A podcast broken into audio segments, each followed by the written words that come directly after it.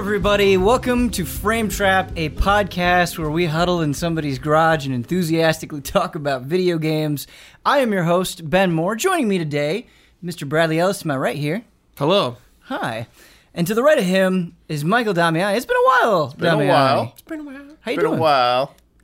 I wanted to say achievements, Brad. I almost back. said that too, but, but- I was like, oh, wrong show. wrong show. it's like no, but yes, I'm doing well.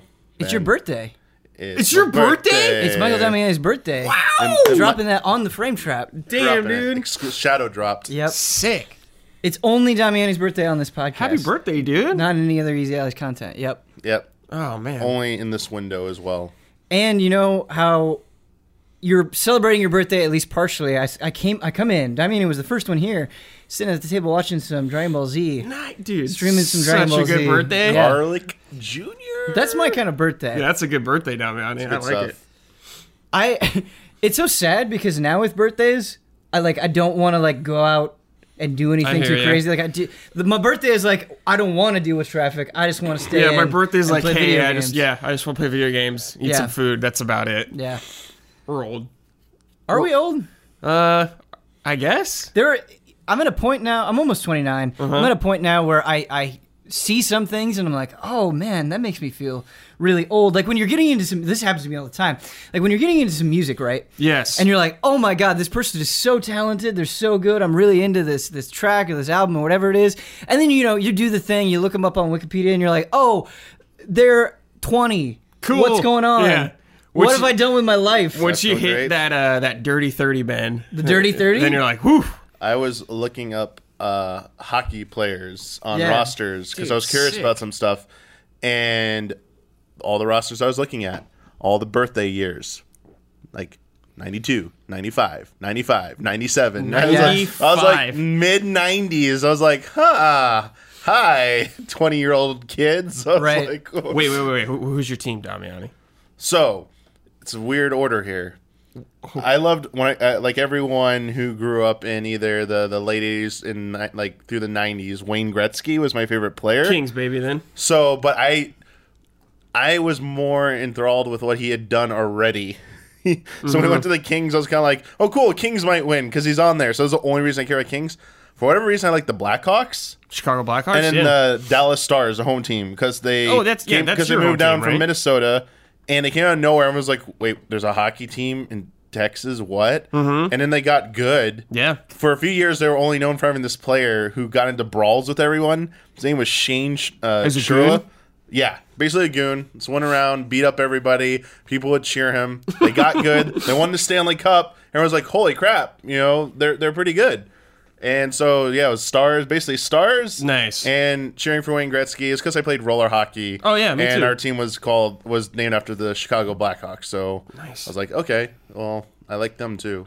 When I was extremely young, I vaguely remember playing some roller hockey, you know, with the neighborhood kids getting Nice. together, Hell yeah, dude. waiting for the ice cream truck to come up the hill. But I remember like every roller hockey session. I didn't play that many, but I remember like every roller hockey session that I did, just like getting way cut short because like the ball went down the drain or something, Yep. or you lost The it, ball, or yeah. like there were too many cars coming by. So I played never, never quite as like hype as I, I think Yeah. we thought it was going to be. I played for like years on teams in roller hockey. Oh, I real played up teams, not yeah, I just, played like- up until okay. Hmm. high school. I quit. Like junior Nice. high, I was our captain of our team and everything. Nice. Nice. Then I hit high school and I was like, man, I don't like playing sports anymore.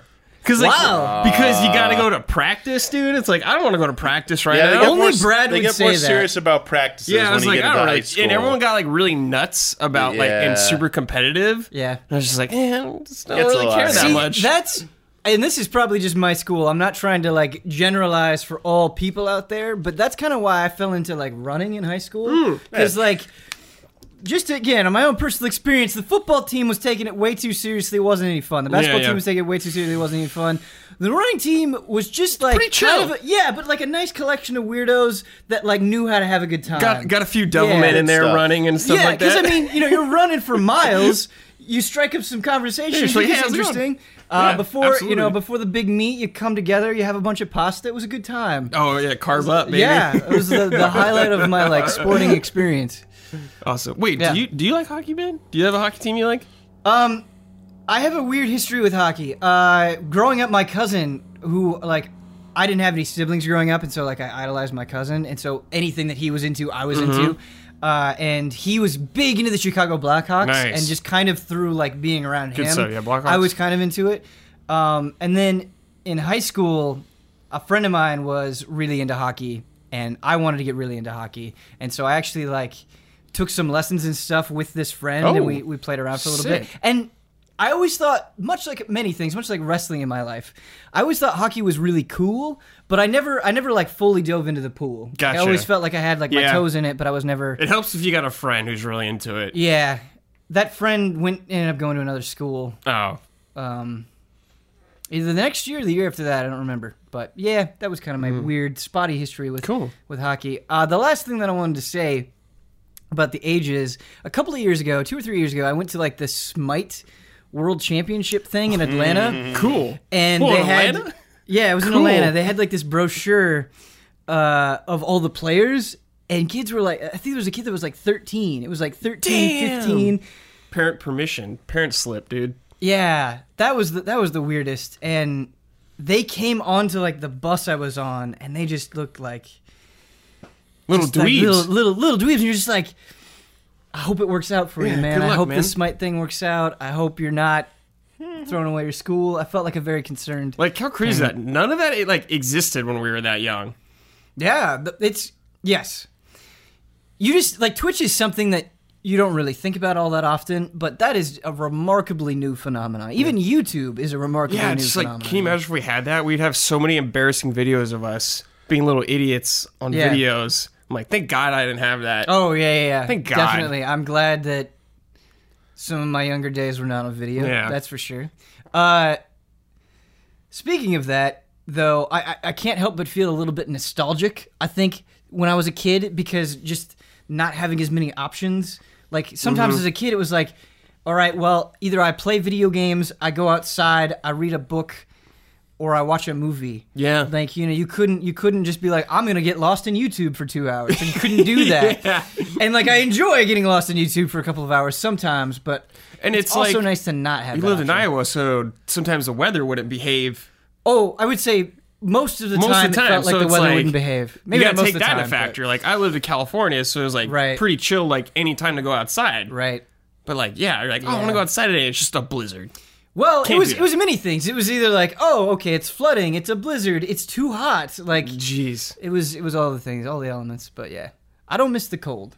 I know some people really like the winter. That's their thing. I think me, like I like the winter because I grew up here.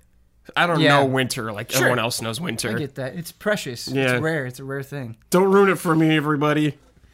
Uh, to get started with our, our game discussion here, Damiani, you've played something, and I'm I'm disappointed in myself that I haven't played it yet. But you've played it. You're a preview about it. You've got some things to say about a game that all three of us are eagerly anticipating, and that's Valkyria Chronicles Four. Talk to me Oh, about that. Valkyria Chronicles 4. That uh I actually don't know if that demo was a stealth drop or not. I was not I knew the game was coming out in Japan this month, but I didn't know that they were going to release a demo. I just saw the tweet go out that said, "Hey, Japanese PSN Valkyria 4 is out." I was like, "Okay." Like the demo, I was like, "I'm going now." Yeah. Like dropping everything, going in because every I stopped watching trailers for that game after the second one because everything I saw on the trailer was like just spoke to me in terms of this is what I've been waiting for in a follow up to Valkyria Chronicles. Yeah. So what is that? What is the what is what you want? What is being presented here that that strikes true to that Valkyria sense, Sure. Michael Damiani? Uh, yeah. To, to, so to back up, um, obviously I loved the original Valkyria Chronicles and the, the elements it introduced. Um, you can read this in any Wikipedia article. It's basically like it's the Sakura Wars team basically got back together after and decided to make Sega said like make us a new series and the two director the director and producer put on Valkyria one worked on a series called Nightshade uh, the other one worked on something you might have heard of called uh, Skies of Arcadia and they took elements from all those series and put them together and they got Valkyria Chronicles. Mm-hmm. And I honestly had not played anything like it before. It was real-time s- tactics strategy RPG, but you can move around complete control of your character when you're moving around. Enemies would react to you in real time. It was like objectives thrown at you inv- involving the environments. Like you can climb up watchtowers to get like a height advantage, scope around. Take co- there was like regular cover that was like intended where you could duck down. It would that would actually affect your stats. Then there was natural cover where it's like you break line of sight. It was all. It was just like so like fun to play something like that. So refreshing to see something like that, and it it did well enough. It sold well enough here. It got pretty good reviews, and Sega's like, "Hey, let's keep let's keep this ball rolling." We got Valkyria Chronicles 2 here, and while I enjoyed that game and think it was a pretty good game, the problem was it was for PlayStation Portable, mm-hmm. and as such, they designed the game in a different way in terms of the the map structure. So the original maps in the in the original game, these pretty large maps, like an entire mm-hmm. town would be a map, or the infamous Mission Seven, where it's just this giant like desert area with these like structures you got to break down because there's a giant tank just moving around. This like gargantuan tank Yeah. just moving around all over the place, and it's like the scale was really good. It all just got like shrunk down for PSP. Maps weren't even like uh, coherent in terms of like uh, seamless transition. It was you go to a you'd capture a base and you could warp to the next part of the map, and it was just so fractured and, and, and disjointed because of that. It didn't really live up to the original Valkyria. And while there was a third one we never got here that was Japanese only, uh, they made some of the they added a bunch of new classes basically to kind of counter that shortcoming. But a lot of people didn't get to play it. Period. And it's still it was still missing that the the the, the complex objectives, the the the sweeping maps. I, I kind of missed that element of it.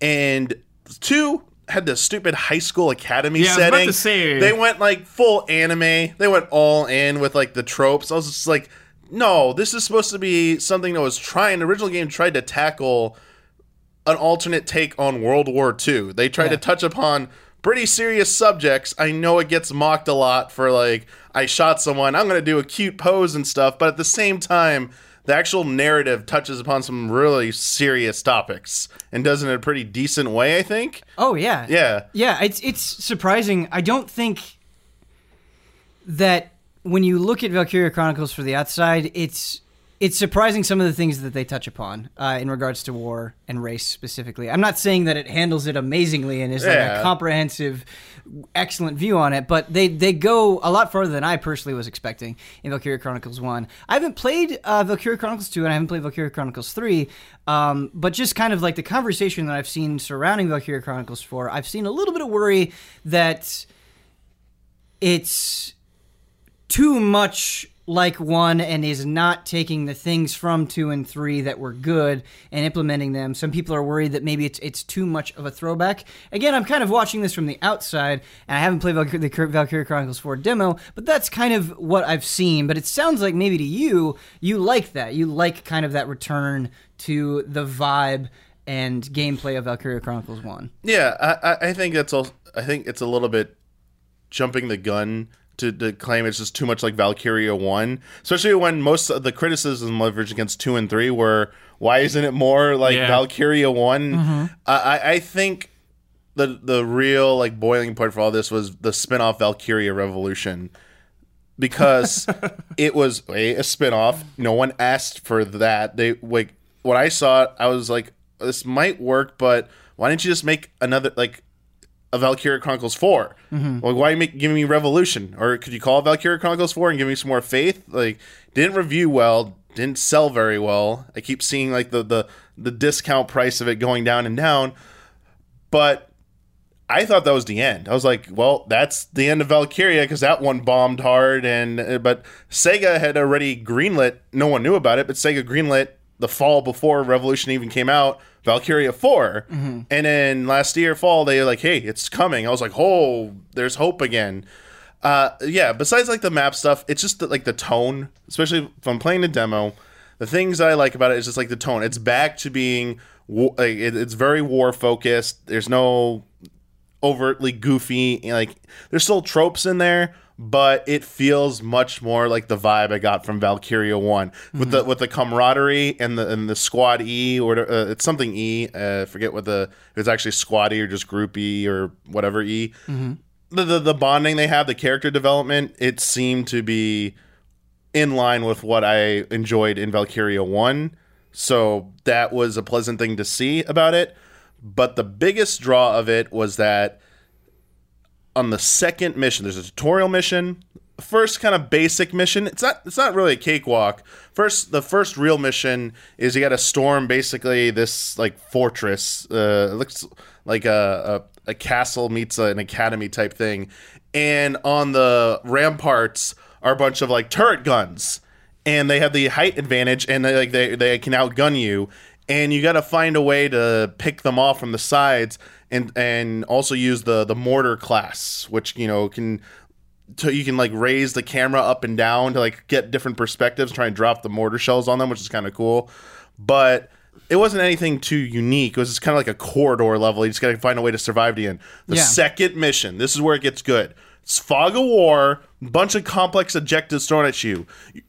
You're locked behind a gate so you got to take an alternate route a long way around through the village it's set in this like really dense village that uh with so you're basically in the streets trying to walk through the streets and the narrow like back alleys and stuff. And your te- your objective is to identify tanks because you're going to take them out. But the catch is because it's fog of war you can't the the enemy has taken advantage of that and has put up wooden like replicas of tanks. But to you the player they appear to be legit they look uh, they're indistinguishable from a normal looking tank you can't shoot them from afar um and tell that they're fake because you're like oh i'll shoot the ragnite the blue thing on the back they'll blow Yeah. them up if you, you do that, whether you do that on a fake or a real, it does no damage. For uh, uh, uh, it was in Japanese, so I didn't know the explanation for that. So I'm assuming there's a good explanation why they don't take the real ones take damage. But you have to get up close, really up close to them, and then you'll like relay the reconnaissance back. This one's a fake. This one's a real, and you got to go through the whole map with Fog of War and do that. While there's regular soldiers and stuff, there's enemy encampments you got to take over, and that's just part one of that mission. The second mission is you got to coordinate with the anti tank units out back uh, uh, beyond the borders of the uh, level, and you got to shoot towers with the, these like codes on them, like these number codes, and you got to shoot the numbers to switch them to the right code. It's seven one five, so they're all off by like one digit, but they're only uh, you can only hit them from one side of the tower. So you got to like go around, take snipers, get in certain spots, and shoot them. And then it will signal the, the, the anti-tank units to fire and they'll clear path. If you try and go out otherwise the tanks will just like slaughter you. Like i was like so confused at first. I was like there's like nowhere to go. Like i'm gonna get wrecked. What do you do? So that it was nice to see those two things thrown together and that's mission two Right. so that's the second mission they're throwing all that at you so that gave me that that instilled me with a lot of faith about what objective wise Yeah, the complexity they're gonna throw There's at so you much in there, and it's just a demo too. Oh, Like, yeah. If for just like a tiny slice, there's so much. that's not even it what? That's there's more Bradley Ellis. If you manage to beat the two missions, you get an extra mission. Oh, It is a snowy village with like hills and stuff, and you have anti. Uh, you have the mortar units on the opposing side. They're bombarding you. So when you run, you are getting hit by mortar shells if you don't dodge them. And if you get it, it does the whole ringing ear effect and stuff like that. So you're like distorted. So you get like you're super prone and vulnerable. It's like, oh, whoa, this is you can't just storm this. You gotta like have to figure out safe paths and stuff they hide the units in like really clever spots. Um, if you if you just rush in, there's like, oh, there's three people, not one person, three soldiers right here waiting for you, and the tank. Bam, bam, bam, bam, you're dead. I was like, okay, maybe I should actually scout out the area first. Uh, it's not that terribly difficult, but it will punish you if you try and do the scout tactic, basically like rush the scout out and like, oh, I'm invincible, I'm a scout. Uh, scout's still a little OP, but we'll see how long. Like it's only mission two and a bonus mission, so they might have learned their Yeah. lesson. But it's a lot for a demo. Yeah, and then you get yeah. two skirmishes, which are just two of the existing maps with uh, some different objectives essentially thrown at you. See, these impressions are really speaking to me because you're, you're what you're praising is how varied and interesting and complex it is in just this demo, and that is totally my experience with Valkyria Chronicles One. How varied the missions were, how they would make you deal with something on the fly that felt really fun and usually not all that frustrating. Uh, it was it was yeah it was that that creative the creativity and the variety in those missions but you're also really worrying me like I want to play this demo you've got me hyped up uh, but it's also completely in Japanese, and so I have to wonder: Do you feel like you're missing out on a lot? Do you feel like you had to fumble through it, and it wasn't that much fun at certain points because you didn't understand? The Or- only thing was uh, the the tower code thing. Uh, I because it was explained in Japanese, so I was like, "What the hell are they talking about this code thing?" Uh, after, I think I streamed this, so chat was kind enough to let me bumble around That for a little bit I was gonna to ask. see if I could figure it out on my own. Like, oh, even if he doesn't know Japanese, let's see if he figures it out. Mm-hmm. And eventually, I started getting a little. I was like, "Man, this is." Way like the difficulty spike got really high here. Am I missing something, chat? And someone's like, "Hey, I watched another some, someone else's stream. You gotta shoot the towers." I'm like, "Oh, that's what that code is." It's like, yeah, it says in the Japanese. It's like completely. It's totally explained to you. It's not like cryptic or anything. You're just because you don't know Japanese, you just missed that point. That's mm-hmm. why you're having such a difficult time. But that, other than that, no, like everything. I think it's because I had already played so much Valkyria Chronicles, and especially Yeah. the first one, and that's a big point right down to the presentation of the, every element in that game. The notebook is back, like the journal, Sure. um, with the flipping pages and everything. Like the little like bookmarks take you to the different options. You got the training field again, where you can train all your units and stuff. Um, they cap you at level four because your progress in this demo will carry over into the final version of the Japanese game. But they level cap everything at four. You can't go above your units can't go above level four. Sure. because like oh you can just grind out and keep getting experience. Um upgrading the gear like the weapons. You can get medals earn better guns because there were like the medal rewards in the original one. Um tank parts. Like all that's back and that's why I think some people might be like it's a little too similar because like they literally took every element from Yeah. Valkyria one and brought it back but it feels like they're showing that on purpose in the demo because like this is this demo literally has everything you were expecting out of Valkyria one to be A back sign of reassurance. and it's like you haven't even touched scratched the surface of this game Mm-hmm. imagine what we have in store for you when you actually play like the final game that's my perspective i'm going into it with is that demo reassured me. I saw enough little morsels of like new elements. I was like okay the, and i liked them. And remembering how many chapters the original game was like chapter two that's nothing. We, we got a long haul to go here. Uh, Brad, Damian was kind of going through the the history of Valkyria Chronicles, and it's it's been you know a strange history. You had the PS3 version, then you had the sequel on PSP, then you had the the one that didn't come out here, mm-hmm. and then you had this spin-off that no one asked for and wasn't well received. And so it, we've kind of been all over the map with Valkyria Chronicles, but Valkyria Chronicles 4 is coming back. It's it's coming out on all these platforms. It's it's a sign of reassurance in some ways, as Damiani was talking about how likely do you think that this is going to be successful? Do you think this is just going to please the people that already like Valkyria Chronicles, or is this going to reach a bigger, wider audience? I think it'll reach a bigger wider audience, especially because when one came out on PC, it did extremely well. I think a lot of people didn't know about these games. A lot of people like me who have only played the first game. uh, I played it when it first came out too, so I've been really itching for something like this. Like I think there's a lot of people that play that game coming out. They're gonna come back. They're gonna spread goodwill. It's gonna be one of those things that's gonna spread by the word of mouth. I think too. Yeah. Like I think this game's gonna do really good uh, cr- uh, critically, especially what Damiani is saying to me. It's like this is like this is what I want from this game. Yeah. I want Yeah. I want it to be like one, but with some few new things. So I think it's gonna do really well. Actually, I think this will be a good move for Sega. How many platforms is it on? So it's going to be on PlayStation 4, Xbox One, uh, and Switch. I don't, for, and PC. I think. It'll be on PC inevitably. I think. Uh, I forget if it's originally on there. It's definitely on PS4, Switch, coming to Switch, and Xbox One. Those three for sure. So it's on a I ton thought of on the preview I put I looked it up and PC was coming as well. Um, Switch is not. So it comes out this month in Japan, except for Switch. Switch will be in quarter two in Japan, Mm-hmm. Okay. so it's coming a little later. We still don't. We, still don't don't have have a a. It's just confirmed for worldwide this year Mm-hmm. in the West, but no actual release date for it yet. So it's Yeah. gonna be staggered. I think this will do really well. I don't like. It reminds me kind of a Monster Hunter World situation where Hmm. like this game that's been these games that people really loved is now getting a ton of attention. And what it was it? Capcom's fastest selling game of all time. I'm not saying it's gonna be anywhere close near that level, but I think Right. this game will do probably better than they expect. Yeah, thinking about it, uh, you you brought up Monster Hunter World, and I think you could also bring up Yakuza and Nier, and those are examples that we've commonly cited before. Um, and I think a lot of that is we were talking about the newness of Twitch and YouTube, Mm-hmm. and I think the tool that helps make these games bigger than they normally would be is now you have so many voices who are familiar with the series where they can a contextualize it tell you what this is and explain it and break it down. And there are also people who if you are feeling intimidated or you, you're just new and you don't know there are so many voices who specialize in very specific content that can be like here's what you do. If you want to do this here's what you do.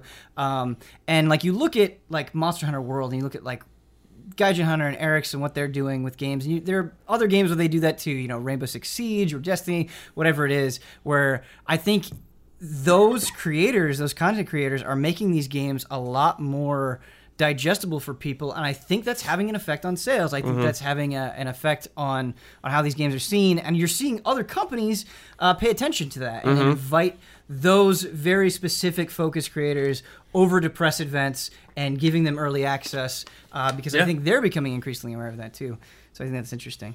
Um, but Damiani, that was nothing but good news, man. Yeah, that was everything Like you you, we watched was the trailer and we had full on excitement, ready to go. This seems exactly what we want, and you're sitting here and basically reaffirming that. So I'm just itching to want to play more of it, and like I played the demo to death. Mm-hmm. Like as as as much as content was in there, it's just Right. I need the final game, and I don't think I'm gonna bite on playing it in Japanese, like through the compl- like.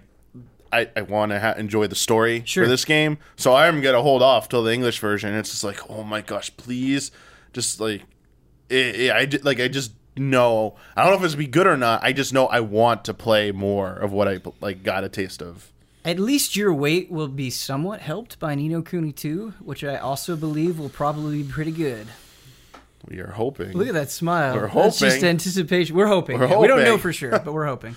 But if you go off the first one, and from what I've played of two. yeah, Yeah. uh, yeah, that, that's always a good indicator. I always want to say that it's not it's not the easiest thing, but it is there. You can present a game very nicely in a controlled demo environment to Mm-hmm. make it seem like it's going to be a great game. That doesn't only that doesn't always guarantee it's going to be Of a good game. Sure, they might have picked like the best boss battle of Ni no Kuni 2 for us to play at E3 last time. Right. It's like, Yeah. we know this is the best one, but Well- don't tell them. Yeah, just just playing four hours of it and getting a solid sense of the Yeah, you early got to play story, more. Yeah, right. yeah, yeah, I, yeah, I was like, oh, okay, this this four hours was strong. Yes. four Okay, hours there- is a is good, good amount of stuff. time. Yeah, yeah, yeah. This is four good. hours is a good amount of time. But yes, I Yes, agree with yes, you. yes. E3 demos in particular can be deceptive, and those are E3 demos are the hardest to come and speak about because sometimes the demo is so good or you're in the moment of excitement with a hmm. big trailer or reveal. But a lot of these demos, it's like, okay, I've got to play it for 15 minutes in this very crowded space. And so, you, you doubt yourself a little bit. Ben, Yes. real quick. Great example of that. Yeah. Revengeance at Oh, E3. okay. I had the worst time with it at E3. Thought it was hot garbage. I don't know. They give you like How did this 10 happen? minutes. They won't even let you figure out how to play. Like, they, they took you through a room that, like, the Konami style tutorial. Like, here's a video, like, boot camp style. I'm like, okay, that's not going to help me. I'm not going to remember any of this. Let me play this and explain it to me. They threw me at it. And I was trying to play, and there's a guy next to me the whole time, like, uh, oh, you could do this, uh, you could do that, uh, yeah, you're not really doing it right. So I was like, know- oh my god, dude, you're not helping me at all. You bring up a really good I point. was so angry. I was like, bye, your game sucks. the demo the demo attendant can really have a strong influence Oh my God. on like how the it. demo goes because they, they fall into like different buckets Yes. right because the first de- the good demo attendant they'll like be patient with you Mm-hmm. they'll understand that you're learning they will when it's like critical and it's like okay they're really not getting this they'll come in and they'll help you they'll offer additional context and so they'll come in and be like hey this is what this means or here's where you are like they'll just kind of like pay attention and watch. But then you have the bad ones. And the first type of bad demo attendant is the one that is like reassuring about everything, where they're like, Wow, you fast forwarded through the text boxes. You're like so good at this. I haven't seen anybody at E3 me that's played this as well as you. mad when and they it's just say like it's it's nice that you're being complimentary, but there are like people that go way too Yeah. far with it, where they oh. will praise you for everything, and they're like, "Oh my gosh, you got through that so fast." That's the worst. Or like the people who clearly have like a pitch they got to do, and they're just like cycling through it, and you're Yeah. you're like you're figuring it out, but they just keep talking, and they just need to like take a step back, and you're like, "No, I, like I got it. I know you. You're just trying to do your job, but yeah, true. they Yeah, have an influence. I on really prefer when they don't talk to me at all unless I ask them a question. That's when it's the best. Sure, sure, sure, Nice. sure. don't look at me. Don't Yeah. look at me. Look away. Turn around. Uh, it's good that Valkyria Chronicles 4 was positive from from what you played, Damiani. I've got something else that was really surprising me, and that I'm very excited to talk about. Uh, I played the the closed test. You get it for pre-ordering uh, Warhammer Vermintide 2. Tell me about it. Tell me about it, Ben. Yeah, so a little bit of context. Ian and I played the first Vermintide at GDC. Oh. Uh, we had an appointment and we went and we played it together, and it was really fun. It was like, oh hey, it's, it's like a fantasy Left 4 Dead. But my impressions didn't go beyond that. Uh, I purchased the game, but I just fell into backlog hell and I didn't play it. Uh, but I was really curious about Vermintide 2. Uh, Huber was hyping it up. I was like, oh man, I had a, a good initial experience with Vermintide 1. I'm going to boot it up. And I thought like I was just going to play a little bit. It was right around lunchtime. And so I was like, oh, you know, I'll just play before lunch or Quick whatever. round, yeah. Yeah. Um, I got sucked in and played way more than I thought because I actually think it is quite good. And I think uh, saying it is a, a fantasy Warhammer like Left 4 Dead is a good starting point, but there's more to it. There is there's so much promise from what I've seen in my initial goings of Warhammer It's like 2. that's so that makes me so happy because I would be cool with it if it was just Warhammer Left 4 Dead. Like Yeah. that sounds fun to me as it is. Sure. But when you're telling me there's more, Ben, There's more, and it's it's not it's not what I like about it is it's not over designed. Like it's not too much. It's just a few little wrinkles here and there uh, that make it really interesting. And again, I, am coming from the perspective of having played very little Vermintide One. yeah, Um, but I, it's coming at the right time for me as well because I've been having like pangs for Left 4 Dead. Like I, I've been thinking about Left 4 Dead periodically for the last few months, and like I was playing with my girlfriend a little bit, and I was like, I missed Nice. this. Like there's there was more here. We needed more than two Left 4 Dead Yeah. games. Where's this? Where's this going? and it was What's like a rapid pace. We got one and two, and it just kind of and then it just fizzled Just out. gone. Yeah, it was a lot of potential that was completely gone. Um, and all of the basic things that you appreciate about Left 4 Dead are present in Vermintide 2, and I really want to emphasize how cool it feels and how good they are at evoking desperation. I think, in my experience, and I know I just read that they they tweaked the difficulty, but I was playing on Recruit. I was playing on the easiest setting. You will feel desperation and hopelessness like Excellent. immediately, and it pushes you. Like I, the first map that I did, I was in this field, and just having like rats run through the field, you get completely swarmed, and you'll have like one of your teammates get drug away by this other rat, and you'll have like this this this rat with like a Gatling gun shooting at you from the hill. a Gatling gun. yeah, yeah, it's just it's insane. What is They'll- this, they'll, be, 40K? they'll be shooting, they'll be shooting gas at you. It's you feel completely overwhelmed and unlike left for dead right where your primary weapon is a gun Mm-hmm. here your primary weapons are melee weapons um, and so the character that i spent the most amount of time with was the elf and what i like about it is you get little rpg things that kind of modify your typical left for dead experience uh, where like with the elf i got double ammo capacity that ended up being really useful and so like the gatling gun guys it was like okay i should take care of them because i have the most ammunition and i can like zoom in with my bow a little bit to headshot them Okay. really useful Yeah. uh, and also with the elf, my health was regenerating. And let me tell you, in a game where you're surrounded and you have to deal with most things via melee, regenerating your health is extremely important. And so I felt very self sufficient, but I felt like my ultimate, while good, like it just did a, a, a burst of damage. Uh, was really good, but there were other people who, like the first guy I played, had this sword, and if you hit three enemies at once, your attack speed would increase but his his like gun wasn't great. Uh, it wasn't as fast as the bow, but his ultimate it was like, okay, I'll give everybody a boost of temporary health, and you'll have those moments in Vermintide 2 so often where shit will just hit the fan, and you want to scream at the person you're playing with, like, hey, pop that ult. Yeah. Uh, and because you're taking so much damage and because it's so intense all the time, like you really want everybody to be on top of, of healing. And it's like, hey, any potion that we find, like I know you want to be selfish and I know you want to take that for yourself, but give that to the guy who really needs it or heal the guy that Uh, really needs it. I have a question. So, Yeah. Mm-hmm. Ben, one of my favorite things in video games is when a class or something feels super unique and important. Yes. Like, for example, when I when I used to play Final Fantasy 11 back in the day, when I would get like a bard in my party, I was like, nice, nice, got Yep. bard buffs. Do the classes feel like that? Do they feel like when you see you have a certain person on your team, you're like, yes, I got this person. This will be good for this situation. Yeah, um, there was there was always I didn't play as every single character, but I played at least with every single character, and it really felt like everybody had their own strengths and weaknesses. And because of those strengths, you were really happy that they were on your team, and because of those weaknesses, uh, you had to work together. And I got that sense a lot. And uh, you also have character progression. You will be leveling up. You'll be getting new weapons. You'll be getting uh, different uh, talents, essentially. And so I like that as well, where you can really focus on a specific person. Unlike Left 4 Dead, where basically is everybody the same. Yeah, everybody's the same. It's like like, gun, yeah. hey, I want to play with Brad because he plays this character really well, and I know he's going to use his ult at the right time. I know that he knows how to work around the weaknesses of his gun or whatever it is. And so I like that. I like that specialization. Is that different from the first one then?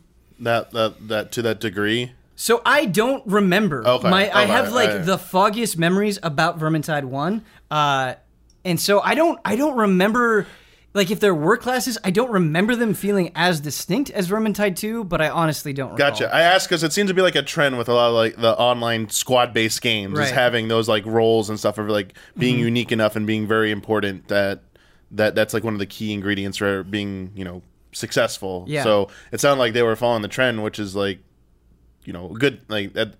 It, what you're describing sounds very interesting to, to the point that I was like, huh, I, I uh, like this is probably gonna be big when it comes out. Like Right. it, it's, it's this good of a vibe behind it.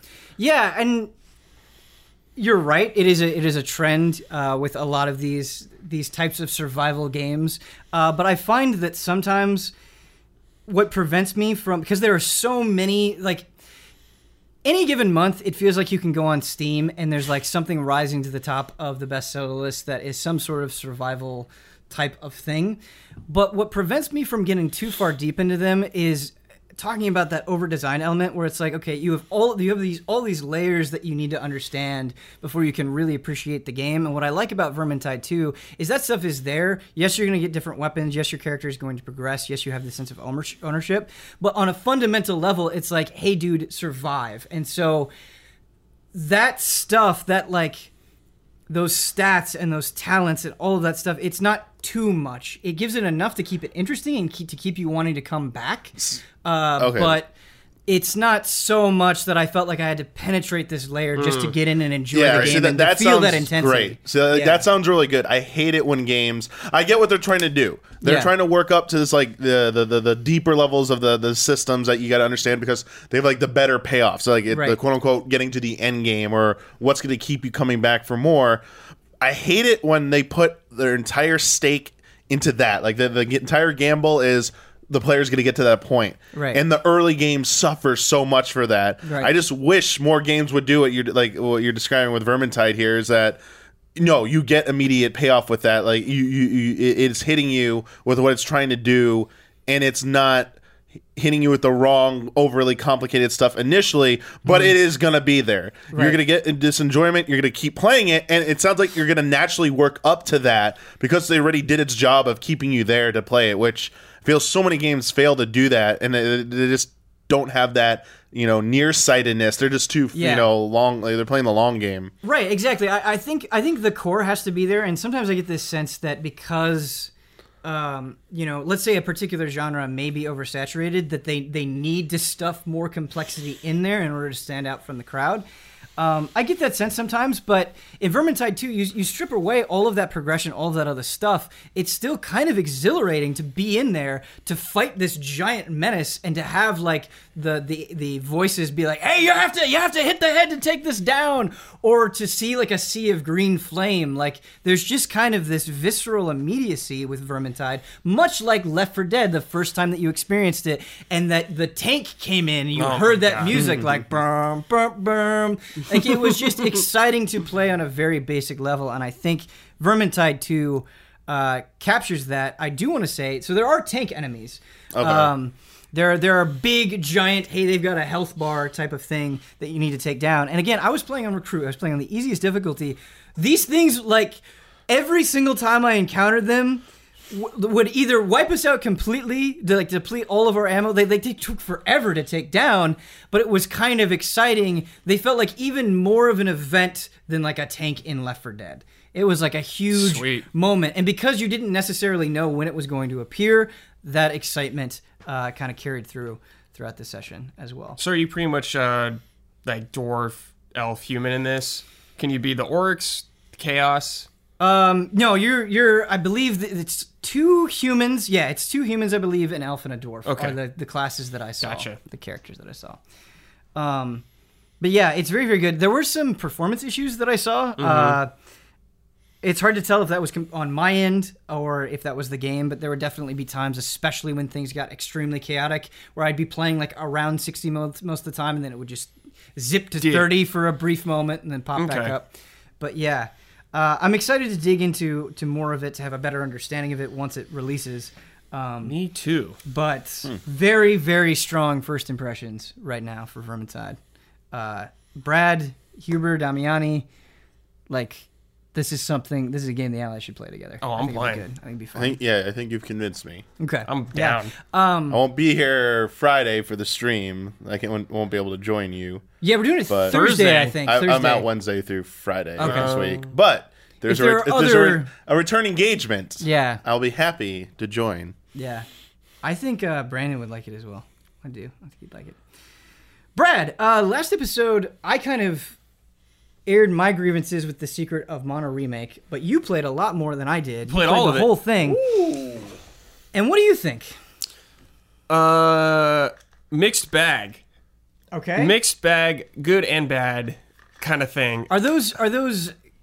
How much is the good and badness tied to the remake, and how much of it is tied to So- Secret Mana itself? Some of it's tied to the original Secret of Mana, like, but the thing about the remake is it feels like a missed opportunity in a lot of ways to fix problems that the first one had mm-hmm. or to like try to trump it. I don't think this version is necessarily better than the original one.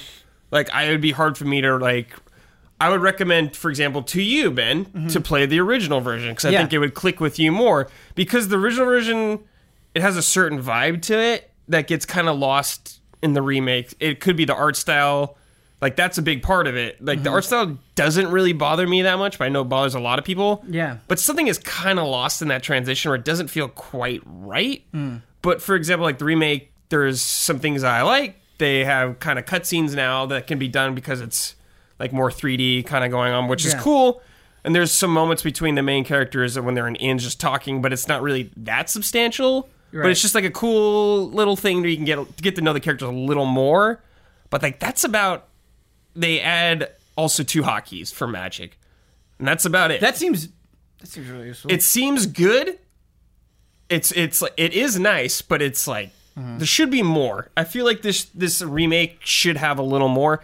It doesn't feel like a remake that they gave. I'm not saying they didn't give enough attention to it, but it, it felt like a missed opportunity to me. Like it's fine, yeah, but I kind of expected a little more from a full blown remake. so playing the original and now going through the remake. Uh, what? How would you, Bradley Ellis, as somebody who's steering the ship? What would you like to see improved specifically for a revisit to Secret of Mana? So I feel like the boss battles, especially and like some of the the ramped up difficulty, is really weird because some of the bosses I feel like are kind of impossible without magic. It feels really weird. Like hmm. I feel like when I was playing this game, like, hey, I really need to grind out magic Yeah. to get past this, and it kind of sucks. It's not really that fun. Like I get it. Like older RPGs were kind of like, yeah, you got to grind a little bit, but the process of doing it wasn't rewarding or fun to me like at all. I found myself just kind of bored. A lot of the like the encounters aren't that fun. Like the boss battles, like you know when you do a boss battle, like hey, you got this like mechanic you got to pay attention to. There's only a couple where you got to deal with something different, but they're not that great. They're just kind of like attack that spot and then that spot and that spot. Yeah, I, I completely agree with you. So, uh, going very, very, very slowly, like the last couple of months, chipping away at the original Secret Mm-hmm. of Mana. I've definitely hit that point as well, or at least in the area that I'm in, kind of like this spot. It feels like, hey, every single boss, the most efficient, best, safest thing for me to do is just to spam magic and it's thing it, is it's like that's not how it feels like. That's what it is. Right. And that's, you know, th- those encounters not that memorable as a result, but do you think as a remake they should go in and retool that or is there an obligation like, I to don't know. It's like it this is your chance to like kind of change it a little bit. Hmm. I think this was the chance. I, like I could get the idea where like, hey, we want to keep it super faithful to the original. Like I totally get that. That works in some cases. Mm-hmm. In ca- like Shadow Colossus, like that works. But I feel like you could have fixed some things. Mm-hmm. That's what I just really feel like. Could have just done a little more to make it better. Um, beyond the boss fights, you're talking about them needing to do a little bit more. Are Mm-hmm. there other things that come to mind that you would have liked to see them fix? just like the story of this game is pretty boring, dude. Hmm. I'm not gonna lie. I was pretty bored going through all of this. There's moment, a lot of it is not interesting. I don't Is it think just too simplistic for you? it's just like it's barely there. Hmm. The, like the story's barely there. Mm-hmm. There's like bosses, kind of like enemies, but you're just like, who's this? Oh, they're gone. That's it. I'm like, who's this guy? Oh, he's gone. It doesn't matter. I agree with you. Um, I, I think for the most part, I've found the story just kind of in the background. Mm-hmm. But one thing that I do like is it's mostly out of the way. Uh, Yeah, see, I'm- like it's I- a it's a double edged sword because that Right. can be good, Right. But at the same time, it's, it can be bad. In a lot of cases, I found myself like having not a lot of motivation, Sure. to keep going. I understand that. I, I think having a stronger jo- uh, story increases your desire to play, but at the same time, it's like, okay, if they did go in and try to add more story, I don't just want to sit there listening to Yes. like the same level of quality, just more of it. And I think you know that is that is a problem that a lot of RPGs are suffering where they just don't know when to shut up where they, Yeah, oh they yeah. just they what they're doing is extremely basic and they just keep going on and on and on and so I would rather have it be like not that great but kind of in the background uh, versus not that great and oh my god there's way too much of it Yeah, it's just like the story of this game. A lot of the payoff, I guess, doesn't come till the end of the game, Mm-hmm. and it's super like fast. I'm just like, what the hell just happened? That's it. Like the ending was like super done. The bo- the last boss fight was so so bad, dude. Hmm. Terrible last boss fight. what made it so bad Because so for this boss fight, you need to have you can only attack it by having Primm and Popoi cast magic on you so you can hit it. And this buff you put weapon doesn't last that long, so you gotta wait for. And the boss comes in like phases. He'll fly away, shoot fire at you. Nothing you can really do. You just gotta take the hit. Then you wait for it to land. Then it just keeps repeating like that. Just like, dude, this is so boring, man. Hmm. Why did it have to have this weird mechanic where it just flies away and I can't do anything? I'm just sitting here getting hit, and I gotta wait for it to come back. It's like I'm here, gone. You just gotta wait for it. You gotta wait a little bit. It's just really annoying and frustrating. Just like kind of all the bosses of the game. Like a lot of them are simple, but it's just like it's not that fun. I wasn't having a lot of fun doing it, man. Like yeah I'm, so I love, it sounds like what you're saying is that the charm of the original, some of that has been lost, but a lot of your issues, a lot of the frustrations you think are kind of yeah. present in Secret like, of Mana. I overall. noticed this when I was playing through the original version too. Like I was Mm. just kind of like, hmm, I don't think I like this game as much as everyone else, kind of thing. Sure. Because it was just like a lot of little things just adding up when I was playing this game. Just a little here, I'm like, yeah, that's kind of annoying. That's kind of annoying. That's kind of annoying. That's kind of. I wasn't like freaking out during it, like just something like terrible. Yeah. But just like little things chipping away at me as I was playing through this game. Mm-hmm. Uh, the, one of the problems is because I played most of it by myself. Because this game is way more fun and enjoyable if you have friends to play with you. It's Because the AI in this game is it's not good. It's pretty bad, dude. Like Yeah. party members dying a lot, just not moving, getting stuck behind walls, and I'd have to go back and get them or switch over to them. Yeah, I noticed in the remake they definitely still got stuck, but something I appreciated at the very least is like your in the original you couldn't get that far away from them. Like if they were Yes. if they were stuck behind something, you couldn't keep going. Here they let you go much farther, uh, and so you're not you're not quite as tightly tethered. Mm-hmm. Not as quite as tightly tethered, but it's just companions, which I like this game is like 25 years later. I think Mm-hmm. like could have just tightened it up a little bit, a little more tightness on some stuff. So you're saying they didn't do enough? They didn't. I feel like they didn't do enough. It didn't feel like full attention Yeah. kind of thing. It's always interesting uh, playing a remake of a game that you know is very highly regarded. Yes. Um, it's always interesting playing something for the first time that you know is very highly regarded. Uh, Damiani, what is your experience with Secret of Mana? Uh, I played up to the point in the original Super Nintendo version where you fall down the waterfall and you get the blade. That's the very beginning of the game. Yeah. Okay. There you go, Brad. and that is my experience with Secret of Mana. So I have to ask: Was there a particular reason you stopped? Uh, one, I wasn't. The story wasn't drawing me in, even at that early point. Uh, compared to other RPGs I was playing on Super Nintendo at the time, just like okay, I'm not. Well, Final Fantasy IV, I got really hooked with this like Kain and Cecil getting like excommunicated from Baron, and they gotta go deliver this package. I was like, this is kind of cool. Like, this king just tossed them out, but these two like cool buds are going on a journey here. Uh, yeah, even six, the march on Narshe at the beginning, the assault on Narshe, like this is really awesome and stuff. Which is after I was like, okay, I'm, I'm down with this.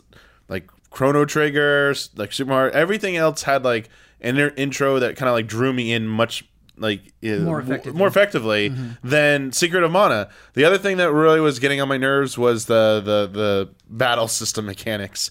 Uh, I'm not. It's not my prefer. It's not. I'm not saying it's bad. Yeah, yeah, yeah. I just don't like that style. And uh, the more I play it, I was like, I, I really don't want to play this. I, I'd rather go back to traditional turn-based battle systems at the time. And I, I just kind of gave up on it. I was like, the story's not doing it for me. It looked gorgeous, though. I love the music and I loved how it looked. I just the, the the battle system and and the story just wasn't doing for me. I was like, I'm gonna walk away from this because I'm not gonna spend like at the time like these games are like 30 40 hours i don't know i'm i'm out i'm out Yeah. Yeah. Um, this version does address some things. Like it tries to address the AI of like your characters. Like you can now have them attack different enemies than you if you want, or they can do like charge attacks. But it's like a lot of that just doesn't really feel like it mattered when I was playing. Hmm. Like this doesn't even matter when I'm going through this. Like for instance, the magic, like the hotkeys. It's like yeah, I have all this magic with like Primm, for example Yeah. but it's like, hey, ninety percent of the time of the game, I just had heal, uh, hotkeyed on it. It's like nothing else like really mattered when I was playing. It was super weird. I'm like, I have all this stuff, but I don't need to use any of it. Yeah, that's interesting. I, I think on a fundamental level, I, I still have a lot of respect and get a lot of satisfaction from the core combat of Secret Yes. of Mana. Uh, I really love the idea of having to wait until a meter th- builds up or to choose to use charge attacks to get a big hit on a guy. And I think it was really good. Like the original Secret of Mana, in my experience so far, is really good at giving you feedback, like hitting an enemy, the sound that it makes, saying, seeing that it got thwacked. Like all of that was really fun. Hitting something, choosing to run away, be having to be very conscious of space. I thought all of that was good. I very much agree with you. Um, on the AI being frustrating a lot of times. I very much agree with that. And the bosses just spamming magic to get rid of them, that hasn't been very There's fun. no more thwack either. Yeah, there's no more thwack in the remake, which is very upsetting. Uh, but the other thing with the bosses beyond the magic spamming is sometimes I think Secret of Mana is bad at communicating information where like you try to hit something and you can't tell that you missed it because of the things like evasion or if you just actually Dude, missed it. What if I tell you that just gets worse as the game goes on? That's like not enemies encouraging. just start having way Yeah. more evasion. So, like this happened to me a lot when I was attacking, or I was charging up attack, doing a charge attack band, and you can get Mm-hmm. different levels as your levels or your weapons level up. So I'm like, charge four, ready to go, get this guy, and like one of my AI partners hits him as I'm about to unleash it, and I do it, and it doesn't do any damage because enemies have like a cooldown period when you hit them. It takes a second. You can't hit them right after to do damage right after that. You have to go wait a specific second. So I'd hit guys, and it just wouldn't do anything. Hmm. I'm just like, dude, why? Why are you doing this, man? Just let me Right. hit it. Yeah, I, I've had a couple of moments in Secret of Mana where, where something will happen. I'll be like, why did that happen? And then I'll go and I'll look it up and I'll be like, oh, okay, that's why that happened. But just within the game itself, sometimes that information isn't as clear. Yeah, I like. I'd like it I sound like I'm being super hard on this game. Yeah.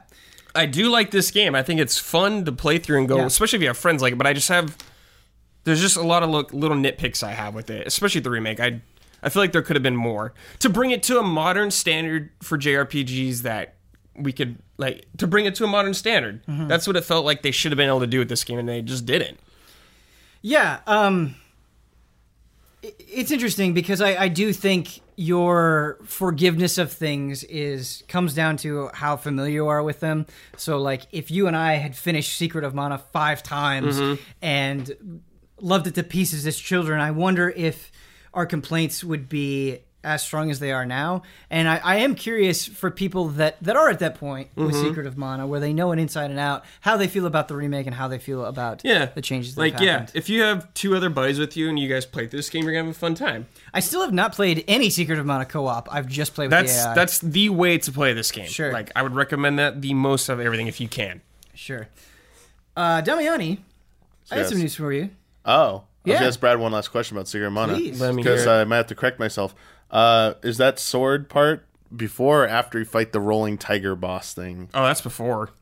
Where you The- get the sword thing is, like, the where you first get the sword. thing. That's Okay. the first I thing. might, be, game. I might be remembering The wrong. rolling tiger, rolling boss, tiger is boss like is the where I second or third boss. yeah, that's where I gave up. Okay.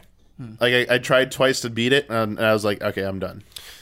I feel like this game isn't as hard as the original. I feel like the original was a little more annoying too. I feel like they mm-hmm. maybe toned down the difficulty. Uh, one good thing I will say about this game is I feel like the hitboxes are better on enemies now. Mm. Mm. For example, there's a wall enemy, like a like a, a demon wall kind of thing. It's like Okay. two eyes on a wall and like an eye in the middle. Like I remember in the original one, I'd just swing at it, be perfectly lined up, and wouldn't Yeah. do anything. Well, that for was no- that was the evasion thing that I was talking about. I know exactly. But I'm just, I, yeah, I was getting like, I'm like, dude, just let me hit this guy. Yeah. Especially when you got to charge up to wait to attack again. When you're like going for 30 seconds and not hitting a guy, it's just kind of annoying. But th- I think they fixed that a little more with some bosses. yeah. Sorry, Ben. No, don't be sorry. I've got some news for you. Uh, Yeah. So we we talk about the demons of the frame trap, and if you're unfamiliar with this little weird part of the show, uh, somebody will say a phrase or a word that will will trigger these demons, and it will put us into a game that we have to play. And the the two panelists will compete amongst themselves to uh, to try to get out of the game. And I think we have a pretty fun one today. Uh, but Damiani, they usually like to pick words that annoy them or that they think are completely ridiculous. They're feeling pretty chill today. And Oh, uh, nice. you happen to say a word that is like kind of just gelling with the demon's vibe right now. You say right. cool buds. Cool buds. Cool buds. Cool buds. Cool Buds is what, what triggered it today. Uh, the game that we're going to be playing is Weird License Games. This is going to be another Oh, iteration of Real or Fake. Nice. And so you're going to have to tell me if this is an actual video game that happened using this license, this weird license, Oh, wow. or if I made it up. Cool. And so the way that it's going to work is whichever panelist whispers Hotake into the mic first gets to answer. Gotcha. Now, we're following with the same rule that we did last time, that we hammered out last time. Because there are only two options, the stakes are extra high. If you get it wrong, the point goes to the other person. Whoa. Oh, Yeah, so you better think about it. I know it's a 50 50, but you better really think about it because Understood. your incorrect answer has consequences. Of course, this is also the time where we're going to get a little help in this demon dimension from our sponsors. Hmm, Got some sponsors to talk about today. Our first one is from the Evercool, Greg, the Dark Knight Kettering. Thank you, Greg, so much for your support. Our second one is Zen Market. It's a Japanese shopping proxy service, which means that for only 300 yen per item, that's less than $3, you can buy games, anime, merch, and more directly from Japanese online stores. You can even bid in real time on Yahoo Auctions if you are looking for rare or used items. Plus, it's easy to buy things from multiple stores and consolidate them for free into one box before you ship them home. Sign up today and get a 300 yen bonus you can use toward your first purchase. It's easy to manage everything from shopping to shipping right from your account on Zen Market's website. Don't pay more than you have to for that sweet Japanese booty. and helpful staff are always waiting to guide you on your journey should you need assistance. Find Zen Market on social media or go to or just go to zenmarket.jp and check it out for yourself. Our next sponsor is Taker34, and he's got a quiz for you. Oh. What are games called that don't have a single loot box in them? Good video games. Damiani, you have an answer? Don't have a single loot back. A video game. Cancelled. Oh.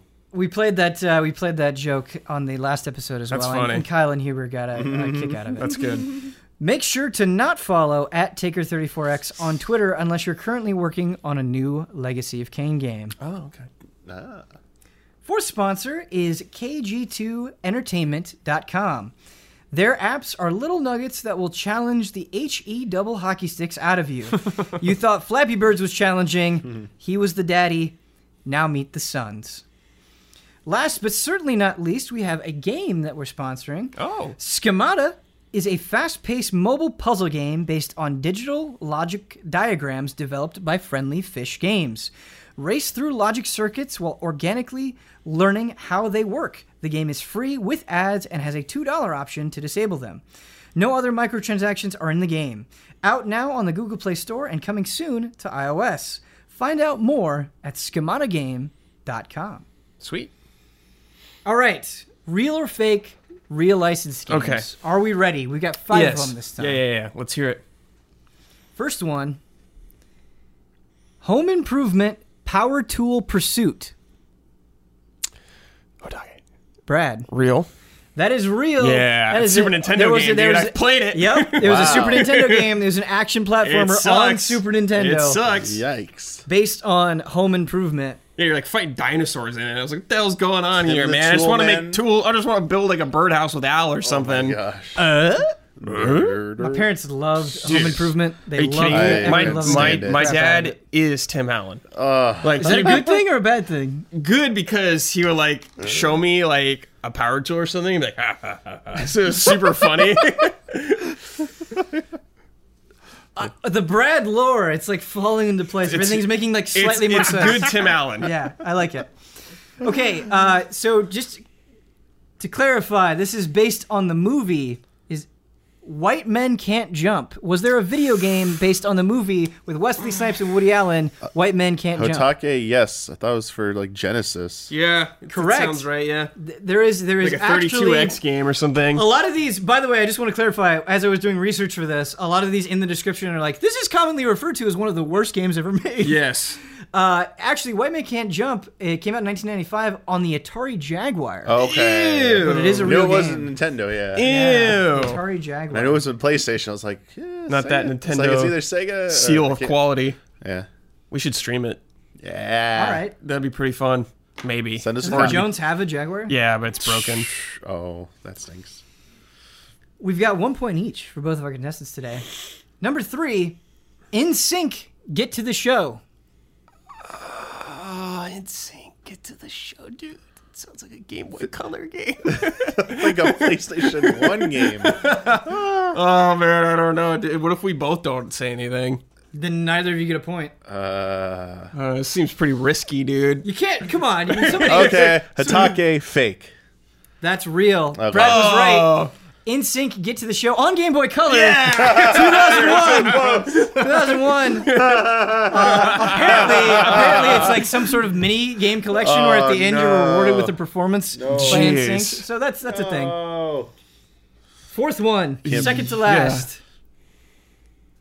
Tommy Boy back on the road. Oh my gosh. Otake? Yeah, Fake. that's fake. Yeah, no, ah. no way, dude. I don't know about Chris Farley game. Would that be sick Get out. though? Yeah, that'd be sick. Tommy Boy ah. back on the road is Can not. you imagine if they is made not like a, real black video sheep game and one level Yes. is you just falling down the hill? Oh my god. You god. got to rack up points. Yeah, it'd be Chris so Farley good. Rolling down. Our final one. Wild Wild West, the Steel Assassin. The Steel Assassin, dude. I don't, rem- God. Uh, was there- yeah, I don't remember if there was a Wild Wild West game. yeah, I don't either. And the movie was bad, but it was a big deal, so they probably made a game of some sort. I don't know. Damiani. Uh, here, I'll take. I'll I'll guess Damiani since you did the other one. Uh-huh. I'll say. Oh, okay. I'll say yes. This is real. It is real. Yeah, oh, yeah. Nice. Came out in 1999 on PC, action adventure game. Action adventure, dude. Wicka wow wow. Yeah, Brad, I gotta know if that's a crushing theme it song. today. Wicka wow wow. I have knowledge about dumb video games for some reason. Good job. I was really hoping somebody would say Tommy Boy Back on the Road was real. Yeah, there's only one fake one this time. The rest were all That real. sounds like NSYNC, Wild Wild West, White Men Can't Jump, and Home Improvement. Dude, that real. sounds like a good arcade game, maybe too, where it's like Crazy Taxi, but Tommy Yeah. Boy. That'd be great. Uh, all right. Anyway, uh, Brad, you crushed that one. Three points to one. Hmm. Because you won, you have the privilege. We can't forget. We forgot actually one time to have somebody break us out of the frame trap dimension. We can't have that happen again. So, what are you going to do? What phrase, what gesture, what action are you going to do to get us out one, of this dude. demon dimension? Uh, but watching a lot of Dragon Ball. 'Kay. I know this one. This is my boy Damiani too. I know one of his character he loves does this move, dude. So I'm gonna do it too. Gotta stand up. I've been charging for five minutes, Damiani. Special beam cannon. Damiani. That was very good, Brad. Damiani, is Piccolo your favorite character? Because that would, that, like, I would love it if that was true. So Piccolo is awesome. Yes. In OG Dragon Ball. Yes. And through the first arc, uh, the Raditz saga arc, whatever, but Saiyan arc. Mm-hmm. Um, the problem is stretches beyond Piccolo. It's, it's long problem, like long list of problems starting to have with Dragon Ball Z. Yeah. The repetitive formulaic nature of like every single like arc now and just getting ridiculous.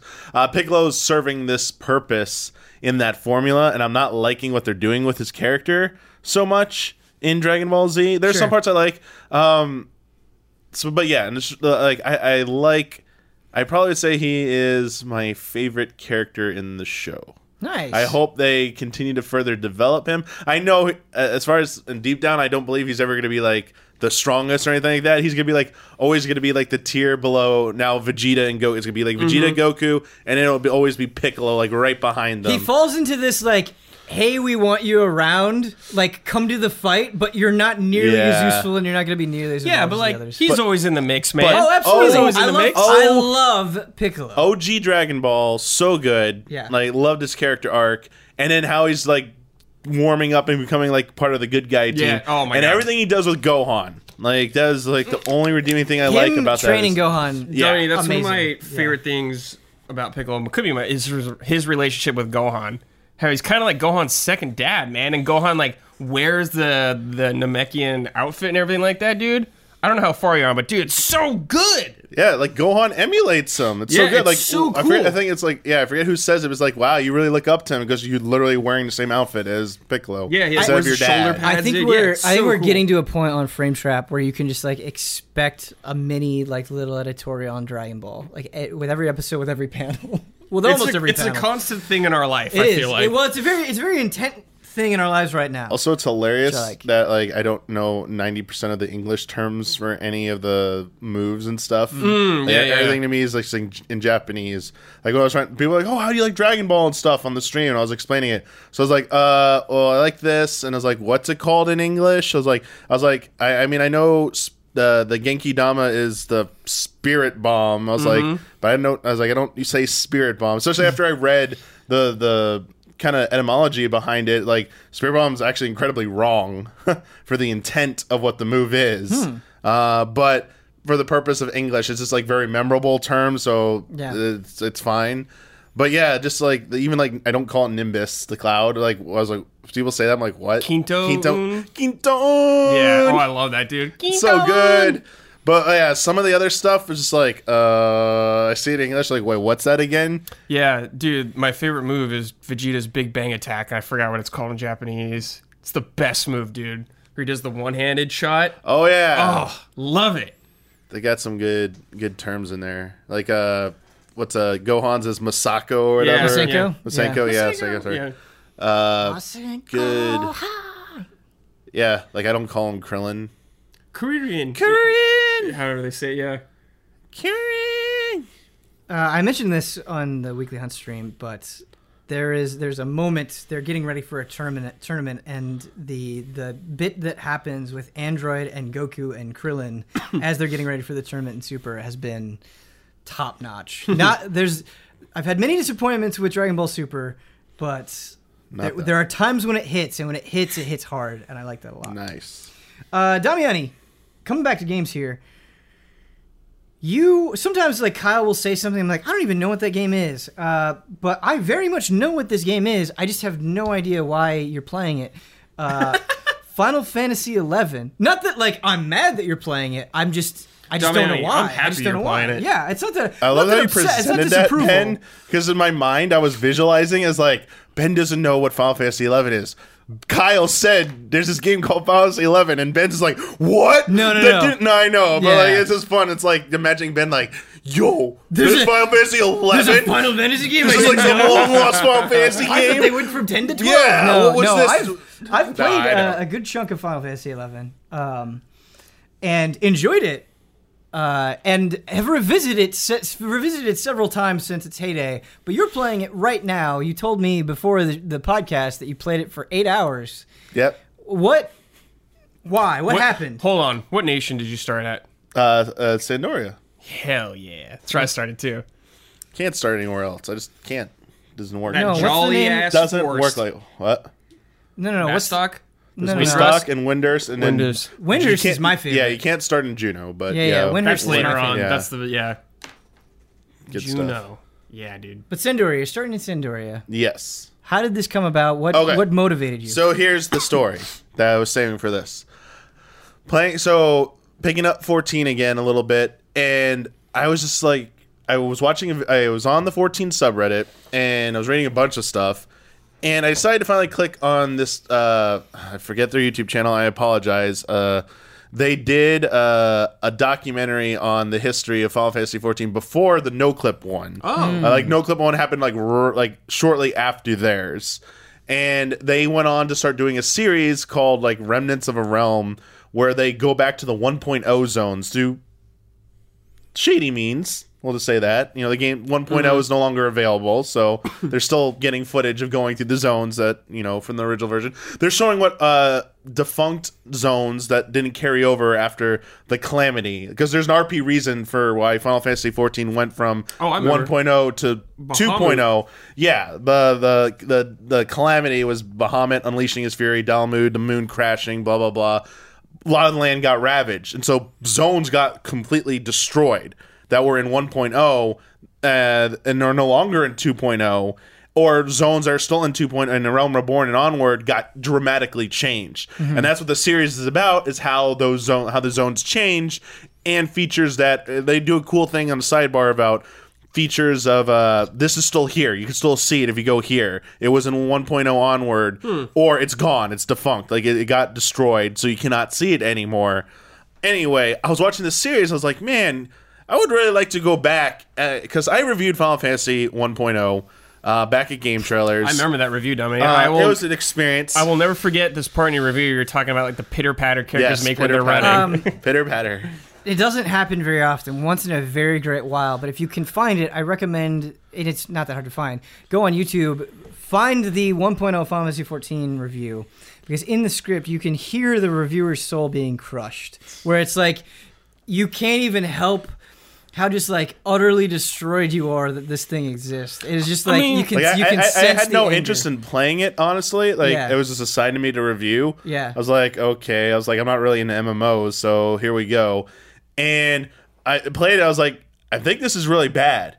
Can some, can you, some of you guys come over here and like just double check this? Like, this is really bad, right? And they're like, they're like, yo, like people ask, so they don't have this. No, they don't have, they don't have, an, they don't have any kind of like market board. You got to go talk to all the different NPC mules in a large room. You can't even search for an item from them. You got to manually talk with them and then manually view their wares. What post wower? What? You teleport currency runs out and it takes the how long to regenerate?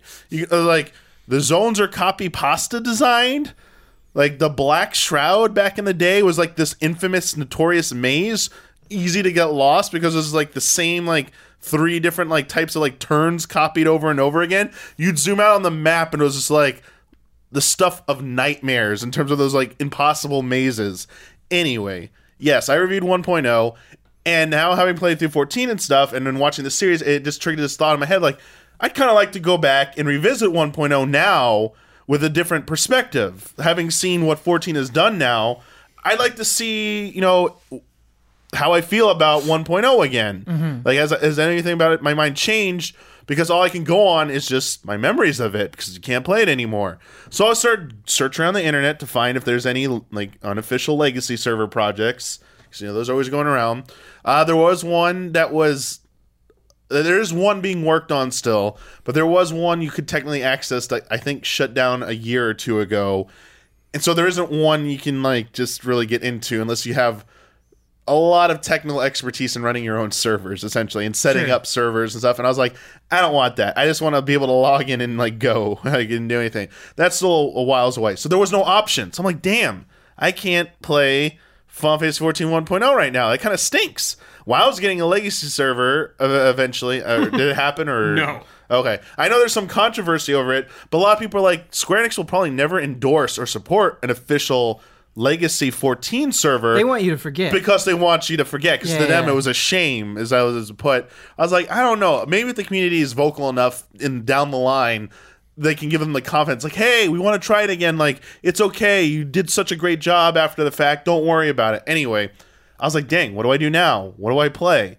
Oh yeah, there's Final Fantasy 11. And then everyone loves to say 14 1.0 was just basically a continuation of 11 but worse. so 11 should be better because everyone said, "Oh, even 11 was better than 1.0." I was like, I played 11 when it first came out uh, in North America on PC. I played it on and off, not very seriously.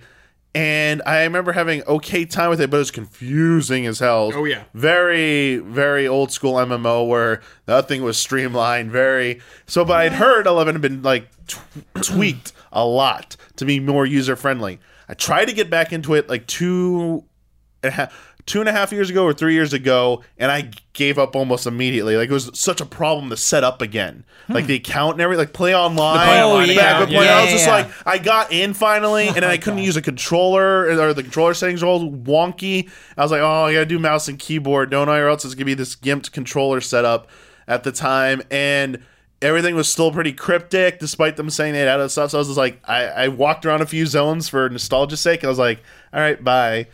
So this time, here we go. I'm like, I'm gonna do this right. Google like essential add-ons and plugins for Final Fantasy 11, and it directed me to a single program, a window program, and it has everything automated. It's beautiful, so nice. Added like there was even one that made some of the stuff look like Final Fantasy 14. Like it displayed my HP, MP, and TP just the same way as it does basically the Final Fantasy 13 uh, yeah, UI elements. Uh, good like configure the controller perfectly. Uh, I had a mini map now, like all these extra things. I could see buffs and debuff timers. I was like, oh, basically streamlining it even further on top of what 11 had did. I'm like, let's do this. Let's go. Got it all set up. Start streaming it. I'm a little lost again. I'm like, uh oh, here we go again. I have no idea. There's no quest markers or anything. Yep. This I'm in San d'Oria walking around. Oh, I was like, don't. I'm gonna have to go talk to every NPC, right? Then I was, I'm streaming this, and jolly people come in chat and they're like, "Hey, why are you streaming Final Fantasy 11?" Uh, I explained why, what I just did. Like, oh, cool. Well, here, uh, uh, let me give you some guides and stuff. And hey, why don't you go over here and do this? And why don't you do that? They showed me how to get so partying in Final Fantasy XI was like the most notorious thing back in the day.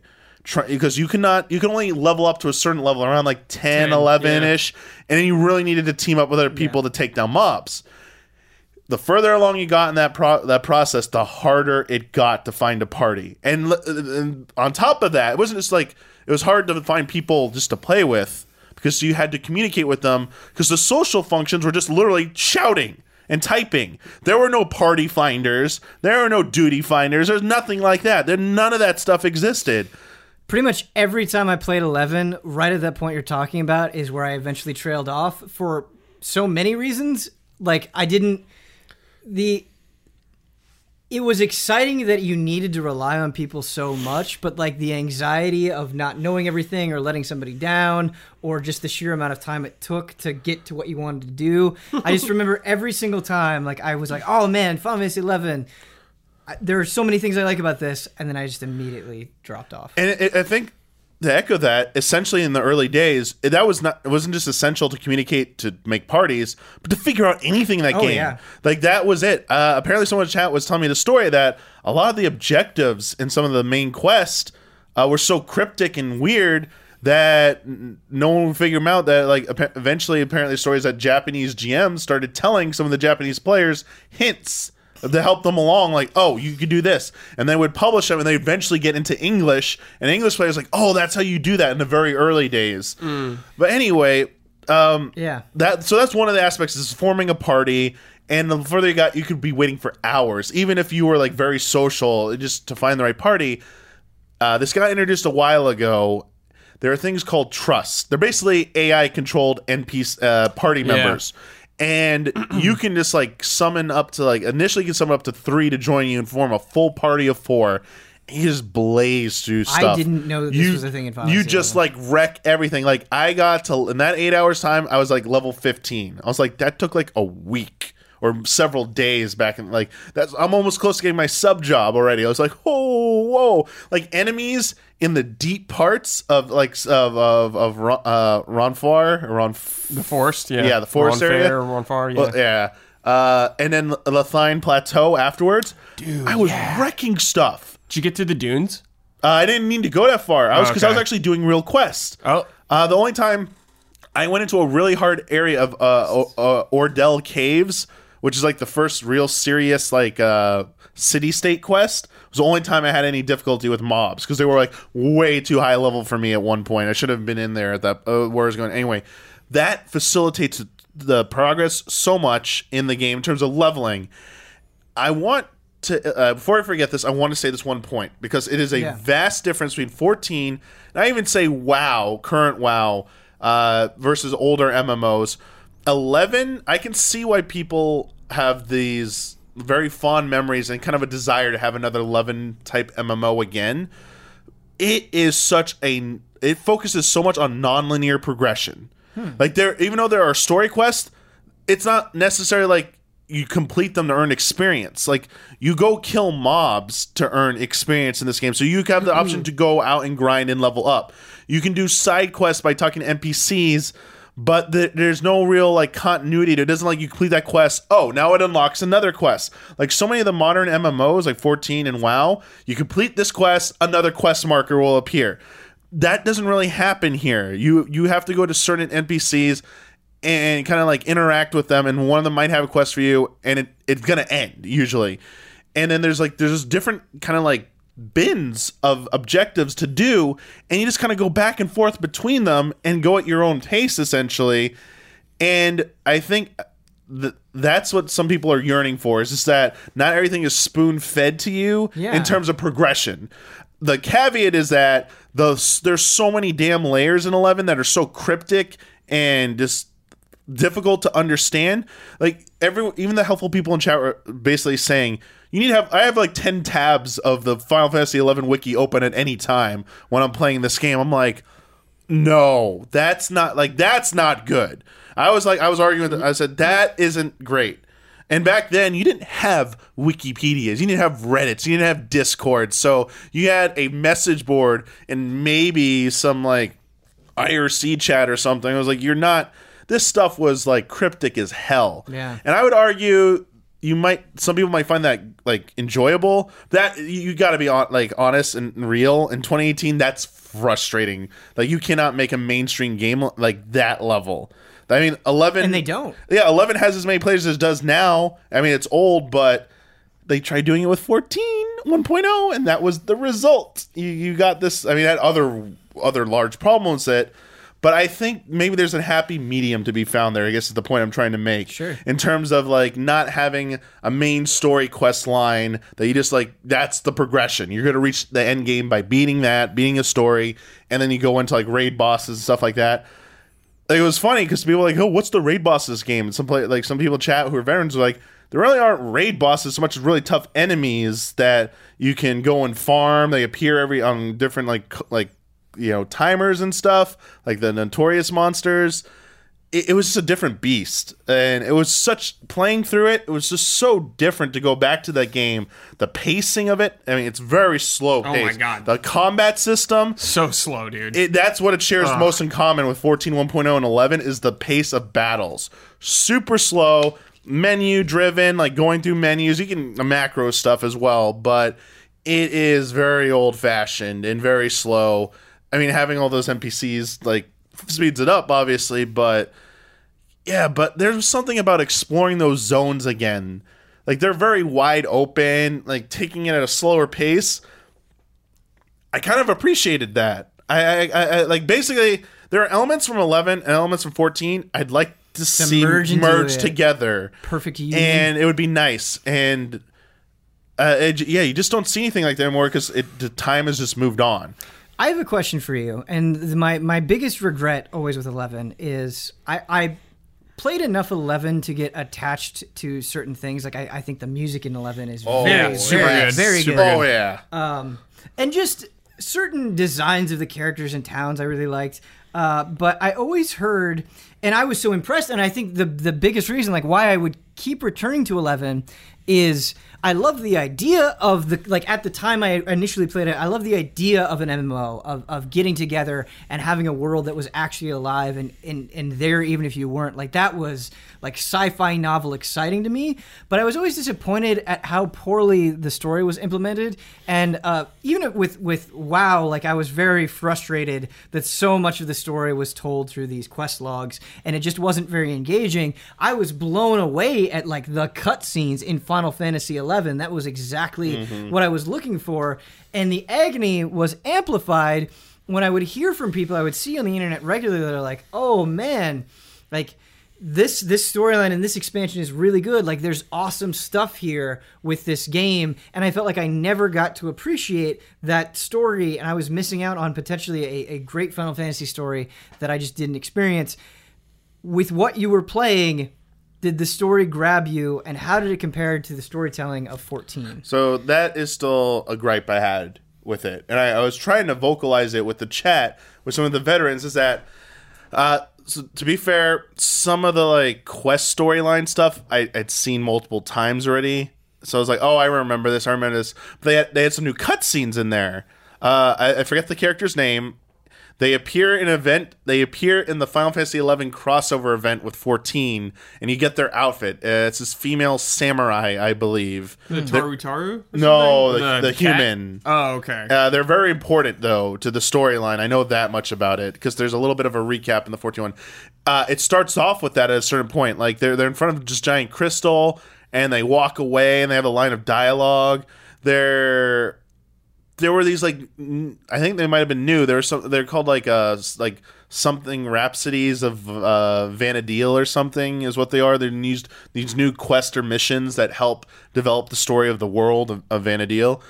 Um I wanted more to experience more of that. And it might have been part of my own fault for not following those those quests specifically to keep that story going and the same thing I was saying, I kind of like the the open progression of it was also kind of like the undoing of why I was frustrated with the the my level of satisfaction. Uh, I was not feeling a, a good level of satisfaction with the narrative elements of what I played through the eight hours. I still felt that I was mostly relying on what I already knew and nostalgia to carry me through. Like I remember this, I remember what's going on. Yeah, that was cool, but. I was like, yeah, but what's the story actually again? Like, what, what? Why was I doing this? I was like, someone sent me here. it was a quest. I was like, yeah, it's and there's a story, but it's mostly still done through text exchange and that text bubble box down at the bottom. And I, I was like, I, I felt like there could be a little bit more of a guiding hand there in towards in terms of pushing you towards the the more story driven quests. Sure. Like I think Eleven could benefit from an actual main scenario uh, line, which I believe they do have. Like I'm sure people are screaming at me like that's what the rhapsodies or whatever the the remnants of there's all these new terms and stuff. I'm sorry I'm getting it all wrong. It was this is so overwhelming. But there are specific quest lines you can now go track in, to an extent, and I think they fulfill the story. I just don't think the game pushes you towards them enough. Uh, I, I had to be told in chat, go here to start this, go on a wiki to look this up, as I was saying earlier. But I'm, the- I'm like, why is there nothing in the game like an NP? Like there were parts of the game where an NPC was their dialogue made sense that I need to go over here now, and I'm gonna get another part of a quest. Then sometimes I would completely drop the ball and I was like, where do I, what do I do now? Like, is there another quest line? Is there more story payoff? It's just inconsistent. I'm with you, and I, I, I get the frustration that you're trying to express. I think the conundrum comes in where you're talking about like the biggest, one of the biggest joys of Final Fantasy XI is this nonlinear progression and how you aren't on this track the whole time.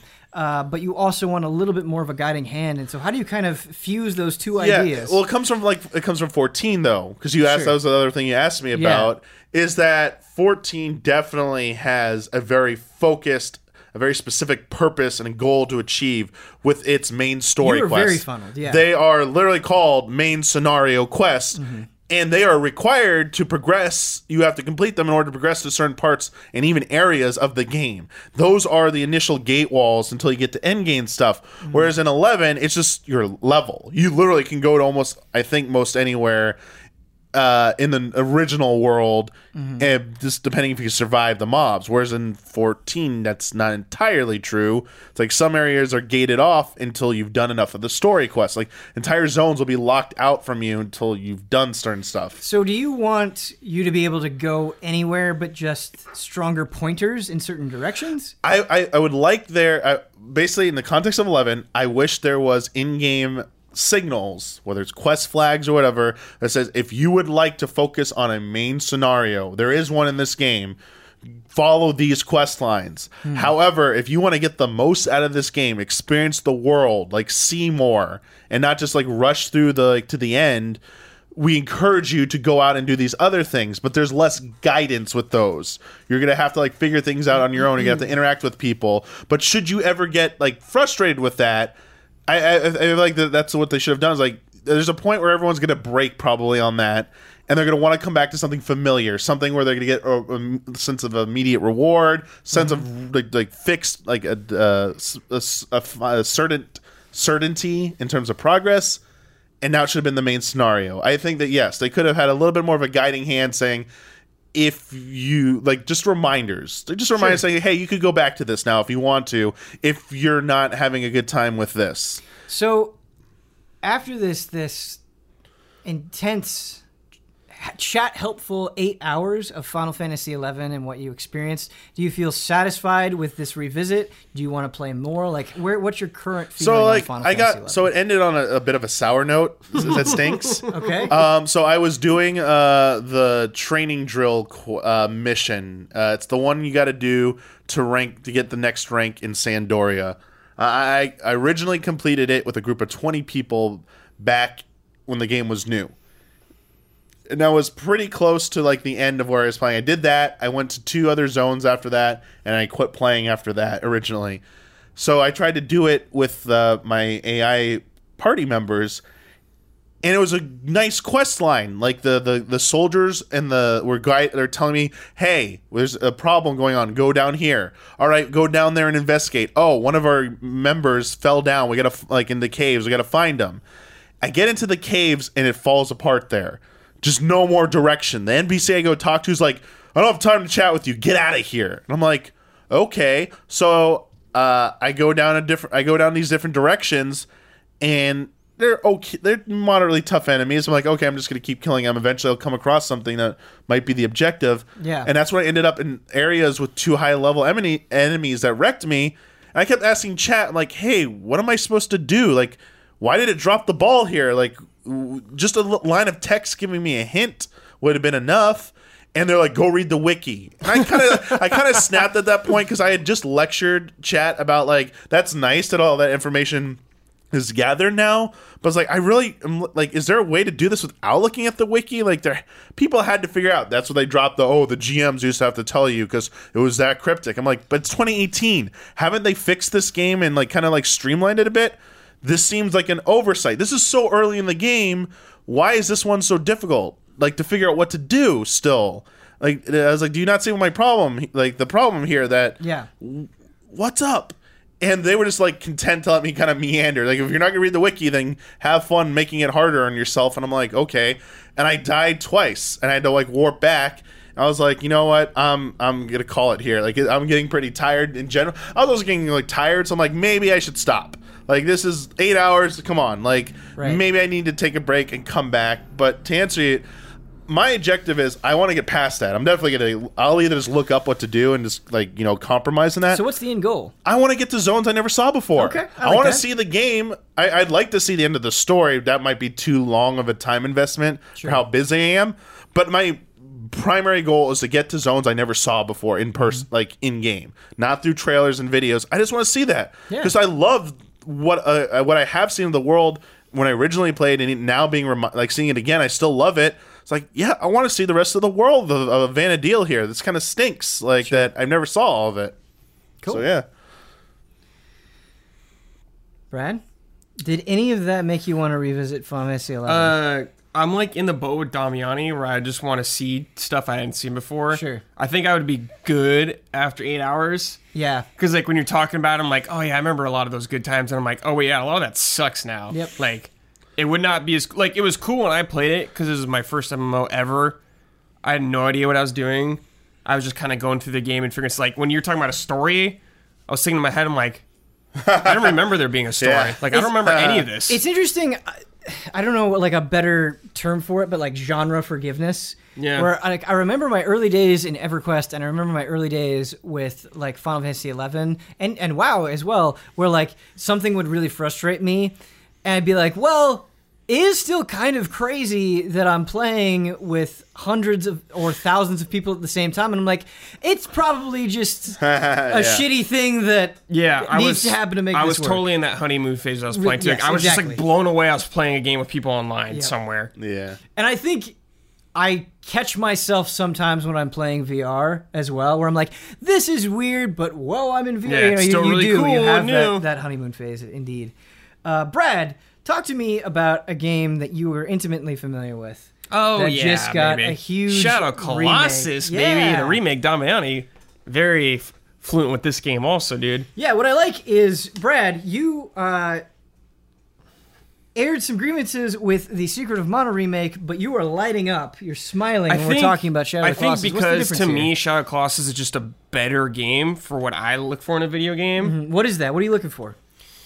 I wasn't as frustrated at moments in this game, like with just like like I said with Secret Mana, just got a lot of little nitpicks here and there, but it was just a lot of them building up. Mm-hmm. Shadow of the Colossus, I have like just a few complaints with, like the camera sometimes a little wonky.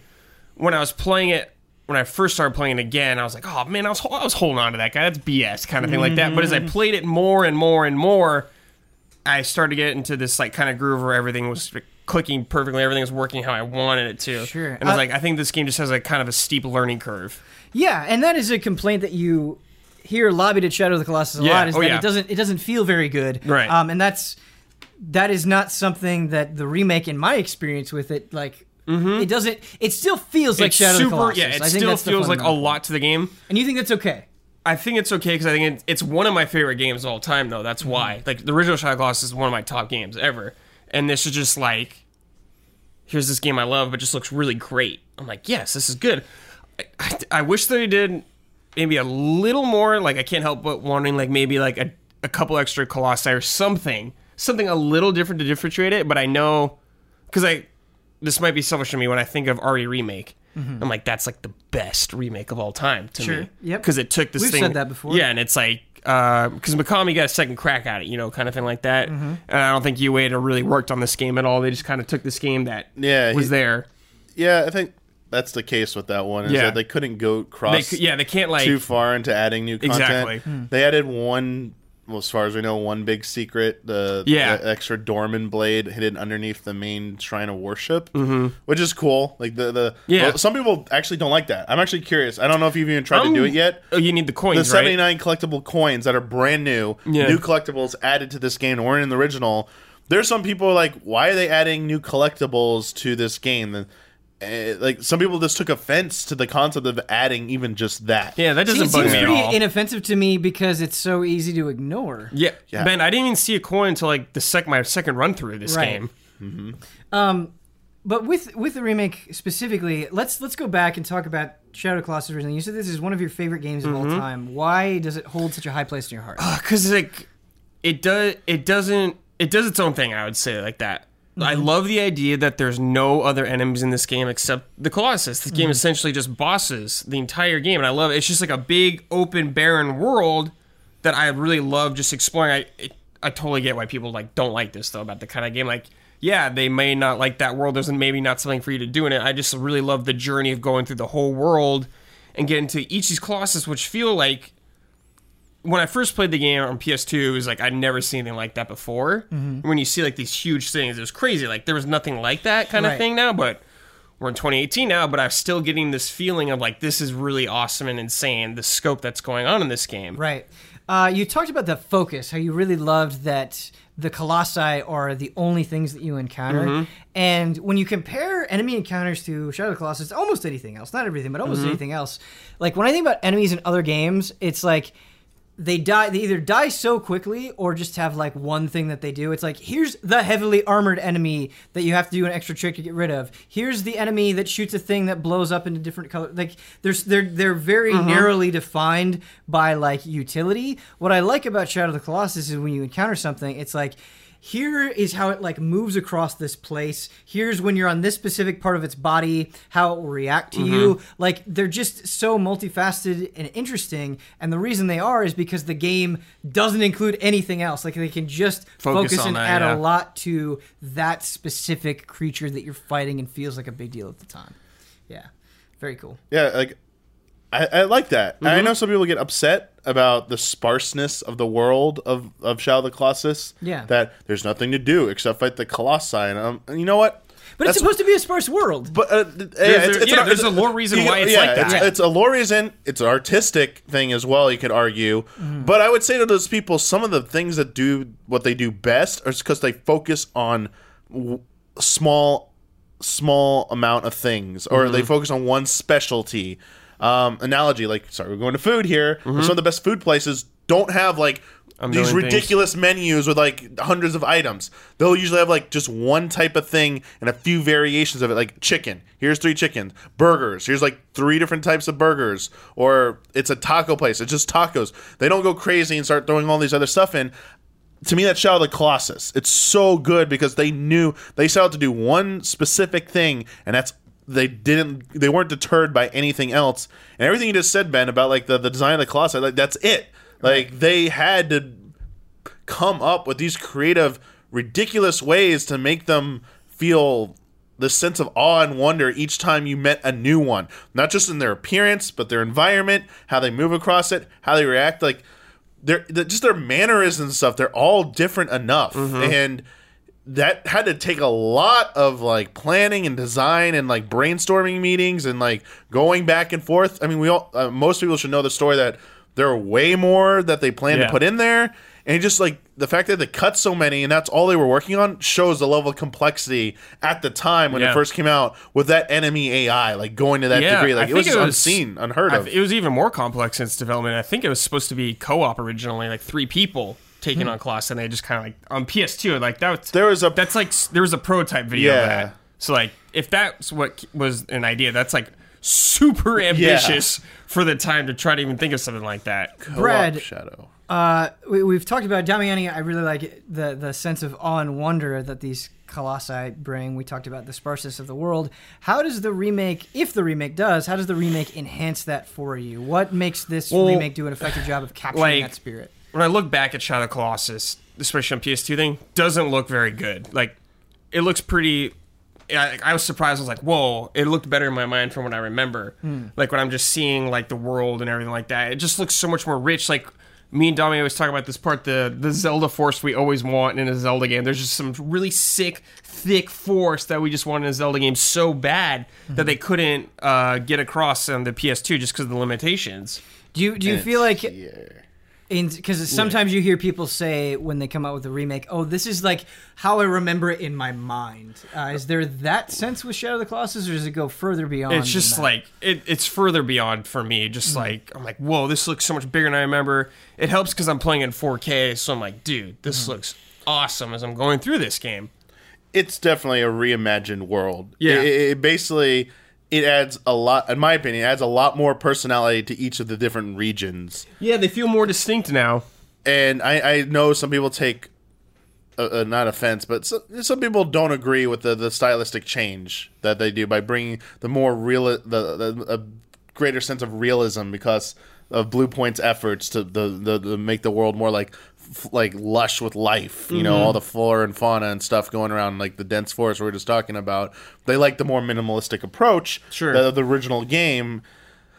I think both are. You have both, and they're both great for Yeah. what they do. Yeah, you yeah. have the original version, and you can always go back to that and see that world. This is what I want. This is everything I wanted out of a remake because it went above and beyond in terms of like taking that world and just amping it up to like a hundred. It was like, holy crap! Like going over that bridge to go to the second Colossus was like, eh, there's some water down there. It's a lake. Now it's like these like waterfalls and rapids. I was like, what the heck? I was like, dang, they went all out. And then, yeah, this is the first time through the forest, the light rays coming. I was like, oh, okay. I was like, this is this is phenomenal. I was like, we were joking the whole time, like it's like Uncharted, like Uncharted, baby. Yeah, Uncharted yeah, right yeah, there. it's like balls in Yeah. your court, Uncharted. Where's Yeah. what? What are you gonna do about this? It looked really good. Yeah, uh, I've been doing a lot of playthroughs, and I did all the time attacks, and I was just having so much fun playing through these guys over and over again. Getting the time attacks, unlocking the cool weapons. You get you get the the sword from uh, Ico, the Queen's Blade that can like one shot Colossae. Just having a blast doing all that stuff. Man, love that game. Having a good time. Yeah, I'm having a good time, man. Nice. Uh, there's a game that I want to talk about, and I feel like I'm going through Paper Mario and the Thousand Year Door treatment with it, where You're not just only like, whoa. yeah, exactly, where it's like not only there's like oh I really like this, and bummer it's a shame that I missed it, where it's like oh I missed this, and it's amazing, But it's like you're still good. experiencing it. You're still getting to Yeah. it. I'm still experiencing. I just feel like a, a certain level of like, oh, why didn't I get to this sooner? Uh, I am playing through, and I'm at the very end. Like the very end, will probably finish tonight as I'm waiting for this thing to export and upload. Uh, Ori and the Blind Forest. Ooh. Oh, Yeah, nice. I'm at I'm at the very end of it, and it is. It is a game that is way more than the sum of its parts, where I think you can break it down and you can be like, hey, here is this absolutely gorgeous, lush with color, immaculately detailed world. Like, just watching it in motion, the amount of detail that they put in any given environment, uh, the way that the colors blend together, the way that uh, you'll be in one area and it's just like a wash in like this nice soft blue glow, and then you go to another area and it's like this harsh orange, like, and they'll do things with the background and the foreground where you'll have kind of enemies scurrying about, and it just really creates a good sense of liveliness to it. Uh, but you really have to sit down and, and play it and see it happen in motion to really get the full sense of it. Um, it is, you know, kind of a, a Metroidvania. You are uncovering parts of a map. You can uh, Yeah. get more health modules and you're getting experience. You can level up and put it into skills. But it's how all of those elements blend together that makes for a really remarkable experience and the way that it's just like perfectly kind of spread out uh, because it is a game that is really hard. Uh, i think harder than i was expecting harder than i remember the conversation being about it uh, because you so many things will kill you like instantly especially early on or uh, you'll be it will ask you to do a lot. Uh, like you'll, you'll get this like glider basically think of uh, like the leaf from Wind Waker or the glider in Breath of the Wild, where you'll have to navigate through gusts of wind across like a room of spikes. Um, and you just have to very, very carefully. Like I, I was last night, I was at a segment where I just had to like slightly tap the D-pad very rapidly, and you're like tensing up. Ben, this reminds Uh, me of the levels in Donkey Kong Country 2 where you're the parrot and you're flying through Sure, like the, yep. the thorns, Very good comparison, absolutely. coughing up, going, "Rah, rah," shooting out like eggs or whatever you're shooting out. Um, and there are definitely t- you die a lot, uh, but I think the reason that it works and I like the concession of it so much is they sort of give you um, this pool of resources that you can upgrade uh, by finding things without in the world, where you can spend a point of it to save pretty much anywhere, and that's what makes it work is if you don't save like there have been definitely times where i've forgotten to save like, and it's like oh wait no i have to do that whole part again. That's on me. I have to think about saving as a resource. I have to spend it like i would like a health potion mm-hmm. or like a buff up item. Like i really have to incorporate hey do I want to spend this save here? Am I going to run out of juice for for my save and my other abilities, or do I not want to use it? And so not only does it kind of put the onus on you, where it's like, hey, this is going to be hard. You figure out where to put the checkpoints, but it also makes you think of it as a resource, which I think is really cool and has been a very fun uh, mechanic for me. And I just feel like the rate at which you get stuff, because I think in games like this, especially when they're so challenging, and especially when they're having you go through so many um, obstacles, it's important to constantly change things up and give you new tools to play with. And the tools that they give you are so much fun. Uh, the best one, I think, is you get the ability to, with enemies and projectiles, use them to launch yourself into the air. Where basically you, f- you freeze time and you can like figure out, okay, I'm gonna take this thing, I'm gonna grab onto it, and I'm gonna use it to launch. Hmm. And so there will be platforming sections where like things will be falling from the sky, and you have to jump and you have to like grab on and launch from all of these things. Hmm. And that just feels really good, but that's not the only way that you can use it. You can also fire projectiles back at enemies, hmm. where you have your own projectile that you can use, but there are certain enemies where it's like, okay, that's not very effective. That's going to take forever. It would be far more effective if I am a total baller. I grab their projectile out of the air and I fling it back to them. Um, and yeah, it has just been a game that we j- I was just playing with my girlfriend on a whim. I don't know why we started playing it. I think she thought it looked cool, and I was like, "Oh yeah, I've been meaning to play that," and have just completely fallen in love with it. Uh, the, the the the bad thing, and I actually do think it's legitimately bad that I want to say about it is it is a game that is clearly focusing so much on presentation. I talked about how gorgeous and how detailed it was, but there are times like everything like there are explosions of color from both you and the enemy, or there will be things falling from the sky. And there are just there have been so many instances where I'll, I'll, I'll die or I'll get hit by something. I'm like, I didn't, e- I couldn't even see that. The old Like, Cuphead syndrome. Sure, like there's just so much noise on the screen. I actually think it, it communicates that information less effectively than Cuphead. Oh. Where like uh. Things will get completely lost and I will truly like on many occasions I'll have no idea where that came from. And so I, I don't know how they could fix that. Uh, they just need to make it a little bit more distinct uh, than they Sure. currently do, um, and that's that's been a little bit frustrating.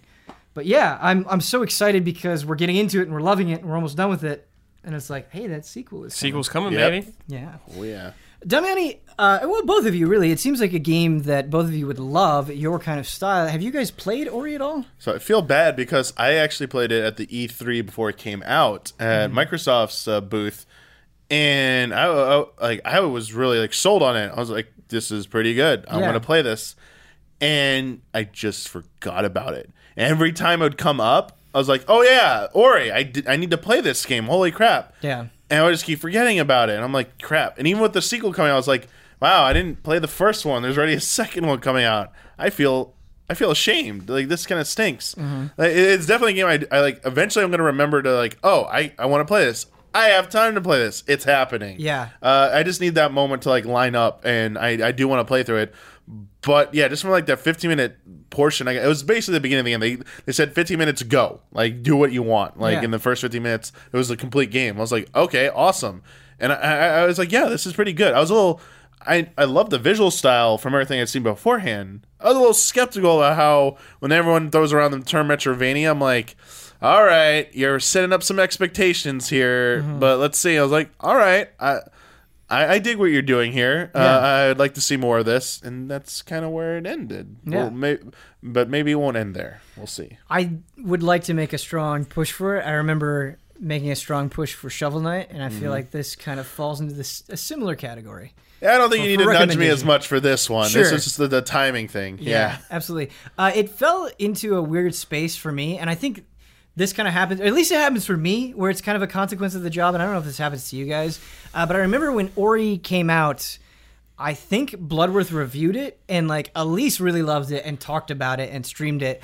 And so it was like, hey, this looks cool. I'm gonna put like a feather in it. But like at GameTrailers, we got this covered, and I just kind of moved on uh, to focus on things that weren't being covered. And I, I I hate that because I wish I would have played it uh, at the time. But are there things where you've skipped over them, Brad? Where you're like, oh, somebody else has this. Blood has this. Brand has Yeah, this. I mean, just the this. nature of our job kind of thing. Like, yeah, I want, I want to play that. Like, yeah. I'm playing through uh, Yakuza, but I'm like, "Eh, do I really need to? It feels like selfish almost for me playing because I just want to play it for myself. Like, I'm not going to talk about Kiwami really probably or anything like that, but I'm just I'm like, I, I'm always thinking about playing something. I'm like, what could I do with this for work? Kind of thing like that. Sure. But sometimes I'm like, no, I'm just playing this for me, man. Yeah. Once once in a while, you do have to. Uh, not even once in a while. Often, I think you do have to take those games and just Yeah. have them for yourself. Yeah. Have you played any Ori, Brad? Nope. One same thing, Damiani. One of those games I always want to play, just never got to it. Yeah, it's it's nice that I feel so positively about this because there there are many games that I get on with Frame Trap and I'm like, oh, I love this. Also, it's 50 hours long, and that's not the case. Yes. Yeah. Where it's like, hey, I can recommend this to you. It's a reasonable length, and I'm almost positive you'll Yeah, like you're it. telling me to play like Trails of Cold Steel. I'm like, yeah, Yeah, but yeah. uh, right. Um, and it's not something that takes a while to understand. You'll Yeah, understand it yeah, yeah. immediately, which is nice. yeah, yeah. So that's good. Um, the last game that we're going to talk about today, not uh, more of an update, really. Tell me about Luigi's Balloon World Oh yeah. my in god, yeah. uh, Please Mario tell me about Odyssey. this. Yeah, free update for Super Mario Odyssey. Basically, in almost every kingdom uh, near the start, you can find Luigi, and he will offer you one of two options. Uh, it's an online mode, um, Luigi's Balloon World. You have two options. You can either do Find It or Hide It. Very simple. In Find It, you pick from a, a list of different charac- uh, other players' balloons that they've hidden somewhere within the world and you're going to see a few different numbers on there, and it's just kind of important to pay attention to. Uh, you can see the timer, which is how long you will have to find that balloon, and then there'll be a coin value. You have to buy into these challenges. So if you if you pay this fee, you'll be able to try this. Uh, to if you want to retry it, should you fail, the the reentry fee is a little uh, less steep. So it cuts it back. What is the general range of fees for this stuff? How okay, so it, can- it can be as cheap as uh, ten to twenty coins when you. So you have a ranking as you rank up, values change. So early on, it's pretty cheap. Like it's it's very low cost, and the payoffs are pretty good. So before I get into any more details, if you're looking for a way to get a lot of coins very easily to buy all those costumes, this serves beautifully as knocking it out I can finally get and, that and- and with, with both of them, with the find it and hide it, you're earning coins through both of these. So yeah, again and find it, uh, you can kind of see the challenge. Like the further down you get, the higher the rank. It's gonna be a little bit more difficult, and you can get a glimpse of the direction. So what you'll do is when you you select one option before you even begin, you're in a little round area, uh, and if you go beyond the the barrier of it, it begins the timer. So you can actually select one, buy into it, wait there without any time and you can like look around. You can try and see if you can see the balloon at the beginning. There's an arrow above your head that tells you the general direction. It actually points up or down and kind of give you like height uh, if it's above or below you. And then there's a meter number by you that tells you as you're getting closer it'll count down. So when the, the arrow will eventually vanish when you get within a range and you got to rely on your visual acuity and then the the the, the distance marker to, or distance measurement to see how close you are and you just got to pop the balloon. If you pop the balloon you, in the time, you get the reward uh, that you were promised. If you keep finding more and more in a row without failing, you get like a chain bonus basically for that as well. Um, so here's the thing: I really enjoyed that. It, it is really fun to try and find people's balloons. It really tests how well you know levels. Um, a lot of them you're going to fail the first time, but it's no big deal. You get closer and closer. You start scouting around. You can even use camera mode to cheat. Camera mode will freeze, stop the clock, and let you like look around and everything. Uh, even when you fail, you get a chance to look around until you exit back out. It's fun to do. The only small gripe I have is that there are two kingdoms that have uh, that uh, glitchers, exploiters are putting the balloons in ridiculous places. Uh, in uh, the uh, Mushroom Kingdom, people found a way to put it underneath the castle and with the scooter glitch. So if you don't know how to do that, you're never getting the balloon. And you'll understand why they're doing this in a second. And then in another, in the Metro Kingdom, a lot of people are hiding them under buildings, basically with the scooter. The reason they're It's doing always this, a race to the bottom, isn't it? I hate it. a- I wish there was, so. I wish there was a way to report those and say kick those out, like get rid of those, please. Like because you buy in, they're usually expensive, and you buy into them and you fail, you're like, oh crap, and then you waste all that time trying to figure out. Thankfully, chat was like, "Dude, that's a glitch one. Don't do it." It's why I almost never take leaderboard seriously because I feel like so many times the people at the top for online leaderboards are just like the people that found a way to break the game. Yes, the the the that's yes, I totally agree with you. Um, I also feel before I, uh, the the complaint is because they're doing this because of hide it. In hide it, you get up to thirty uh, a certain amount of time uh, to run around a, a level and press the- button to set your balloon down, or it'll try and set it at the closest safe, like solid piece of ground when the timer runs out. Hmm. And you get more coins based on how hard it is to find, basically. Like the longer it goes unpopped, the more coins you'll get. So that's why people are putting them in the glitch places because it's the they get a big payout when people keep failing it. But the other let's say there were no glitches. I feel like there is a trend. It's going to happen. I feel like everyone's just going on YouTube and watching the best spot to hide your balloon guide because there was one in uh, in Sand Kingdom or uh, the the the one with the the frozen desert one at first, the uh, inverted inverted pyramid. Everyone was jumping off the top and then hugging the wall with the hat like toss trick. There's a little tiny ledge you can kind of just like jam yourself into, and everyone was putting theirs there. Like every other one was like that arrow was going up to the pyramid. I was like. It, it's in that stupid ledge, isn't it? And I'm like, yep. Ev- like ten of these have been like on the ledge. I was like, This makes me not even want to check it out. but they're not. But the, here's the thing: for every one of those, all you have to do is start looking at the arrow. I love that arrow at the beginning because you just hover over the the balloon option. You see the arrow before you even select it. So if you see the arrow pointing in the same direction, like okay, I've done that one. I see. You keep going till you see the arrow. I just kept going till I saw an arrow in a different direction. Like all right, let's try this one. It's a direction I haven't gone.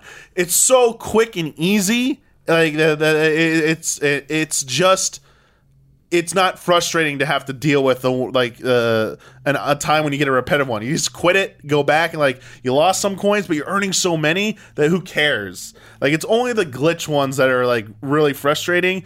But as you play more of it, you, you're gonna see like that. That's a glitch one, and there are only so many of them. With Hide It, can you see like how long somebody has gone and the payout they've gotten for for like a really long unfound balloon? Uh, you can the value, the payoff of the balloon goes up as it hasn't been found. Like that's how they judge what's- the difficulty. But you can and you can see that value. Yeah, so when you so it's just like a little like menu, it's a little like column, and you'll see the person's like like icon avatar and their name. You'll see their star ranking uh, as you collect more balloons and as you do better hiding it, you rank up, which, as I said, scales all the values for your coin rewards. You'll then see that the entry fee you have to pay Luigi to try to attempt to find it once. You'll see the payoff. If you find that balloon, you are getting this many coins. Okay. So you will see the, the, the, the definitive rewards for every single one. Roughly how many coins have you, Michael Damiani? So? I think I was like at seven thousand, and I hit that nine nine nine nine nine cap. Uh, within that short play session, I played for maybe an hour, Oh. and I bought the skeleton outfit. I was like, all right, if you want to go, like, if you played it for a few hours, or just one hour every night for probably like a few days, you'd probably have enough coins to buy everything in that game. It's so nice that this is free. Yeah, it's a free update.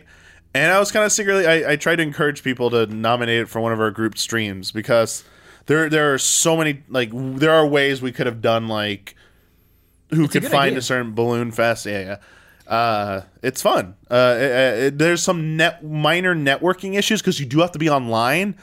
Early on, when I was trying, I tried to load the balloon challenge. Like you talk to Luigi, say yes, it then reloads the level, and when you finish, it sends you back and then tries to reload the level again.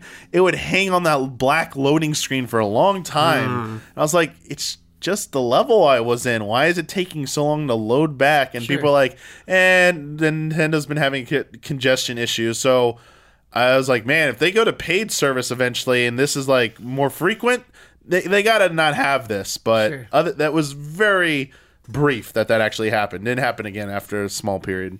You finished Odyssey, didn't you, Brad? Yep, sure did. Uh, do you have any desire to 100% it? Because I still, I still have that s- spark somewhere within hundred me. percent it. No, like Okay. I have more desire to go back and play Breath of the Wild on hero mode. Like that seems more appealing to me. Like this whole balloon thing, not for me. Like What do you think that is? I don't know. Like I just like tracking down a balloon. I don't really feel like doing that. Like if I'm gonna play Odyssey, I'd want to get all the moons. I'd rather do that instead. But yeah, just like mm, balloons, it's fine. Just not for me. Doesn't speak to Bradley Ellis. Nah. I did encounter something that I, do, I I hope speaks to you. Okay. I've been meaning to tell you about it for a while, uh, and that is Hotake. Oh. Okay. Tried to make that a stealthy one. Kind of let down. I thought it was gonna be something like really actually cool. yeah, Yeah. like Poor Brad. He's like, like, man, Brad, just- like, okay, oh, Hotake. Hotake. Yeah, I'll have to like get you a Thanks. makeup gift Thanks, for, for Ben. building you up for that uh, that trick there. How about you got Final Fantasy Seven leaks, Ben? What? They would never trust me with Final Fantasy VII leaks. Would they trust Damiani? No, Yeah. that's trust nothing against you. Damiani. They don't trust Nobody him. gets those leaks. They don't even trust Nomura, dude. Yeah, I trust him more. That's right. For the Hotake this week, and something that I'm continually fascinated by, we've, we've already talked about Twitch a lot. Yes. Uh, but one thing that we haven't really touched on is how more explicitly integrated Twitch is becoming. I was playing Fortnite last night, uh, and they're like, "Hey, log into your Twitch Prime to get this this loot." uh, you yep. they've they've done similar promotions with like Overwatch and Hearthstone and plenty of other games as well. And they're getting very explicitly tied into Twitch. Twitch is becoming a dominant platform. Uh, we've talked about how games that maybe wouldn't have been successful or as successful because of the Twitch ecosystem have kind of bubbled up to the Yeah. top. And so this has to be something that game developers are thinking about. When you're making a game, I think at least depending on the type of game that you're making, you want to you want to think to yourself, how is this going to look for people who are live streaming it? What's that process going to be like? Yeah. Uh, I want to ask you on a general level are you worried about games being designed around Twitch? How much of a concern do you think that that actually is? I think Or is it a good thing? I don't know. I think it's it could be good and both. It like depends on the type of game they're trying to make. Like if you're making if like uh it depends who's making it too. Like if someone like Ueda said to me or like Ueda's making a game where he has Twitch in mind, I'm like, hmm, that could be interesting. I don't know what he's gonna do. Right. But at the same time I'm like thinking about like they're making a game just to get this certain audience. I'm thinking like, oh Resident Evil, they just want like the jump scared kind of thing like that. I don't know if it'll work as well. Yeah, I don't know. Do do like little promotional things bother you at all? Mm, not really. Okay. Like not stuff like that in games. Period doesn't really bother me anymore. Like I know it bugs like Kyle, like Link being in uh, Mario Kart and stuff like that. But like Sure. I'm just like I don't know. It doesn't really bug me anymore. I the ones that it's not a big deal. I'm not super upset about it, but there are sometimes you'll get these cosmetic items where it's just this really ugly like purple skin really- suit, and it's yeah, like why why if is it's this just, if it's like really stupid and dumb and feels Yeah. low effort, then yeah, that always sucks. But if they put in like the time and effort to make something really cool, yeah, it's awesome. Damiani, do you think this is something that developers are, are wrestling with? Do you think that this is happening? What scale do you think it's happening at?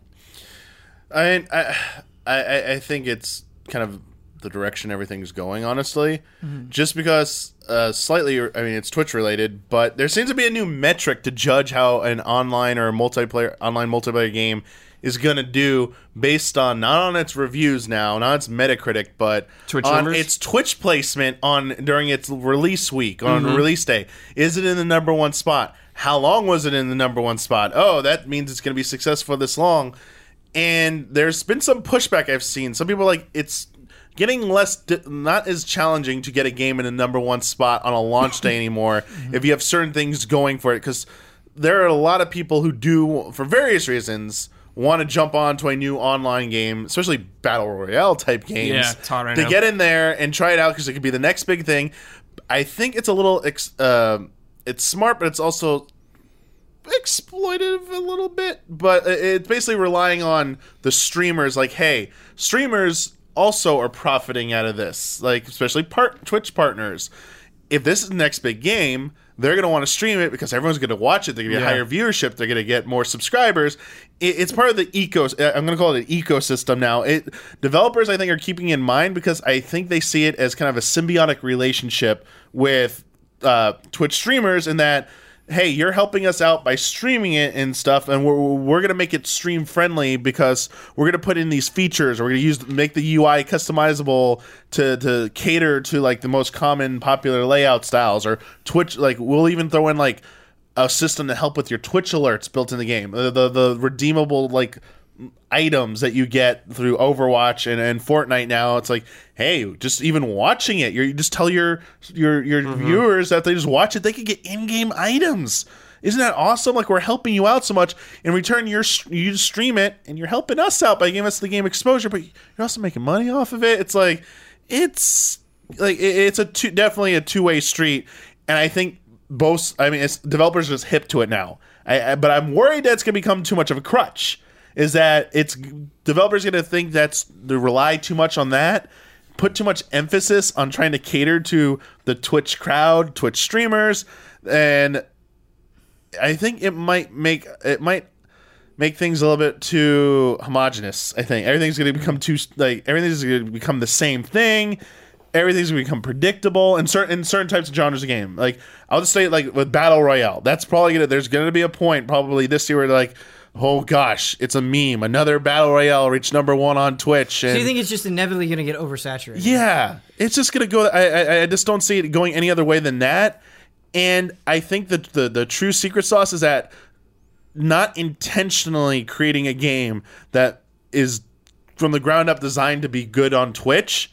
Like it's like I would compare it to like forcing a game to be esports. You can't just make a competitive game and go esports. It's an esports game. We're gonna put all this stuff around it and it's gonna become super successful. It's like you don't get to dictate that. Actually, it's uh, there's, there's Yeah. elements out of your out of, out of your control. A Uh, good example of that is Lawbreakers. Ah, Lawbreakers. How's that one doing now? Bad, Eh, bad. People were excited about that though. Yeah. Like that's the thing. Like I, I feel like Like they're like probably putting the whole esports thing behind it, competitive going on.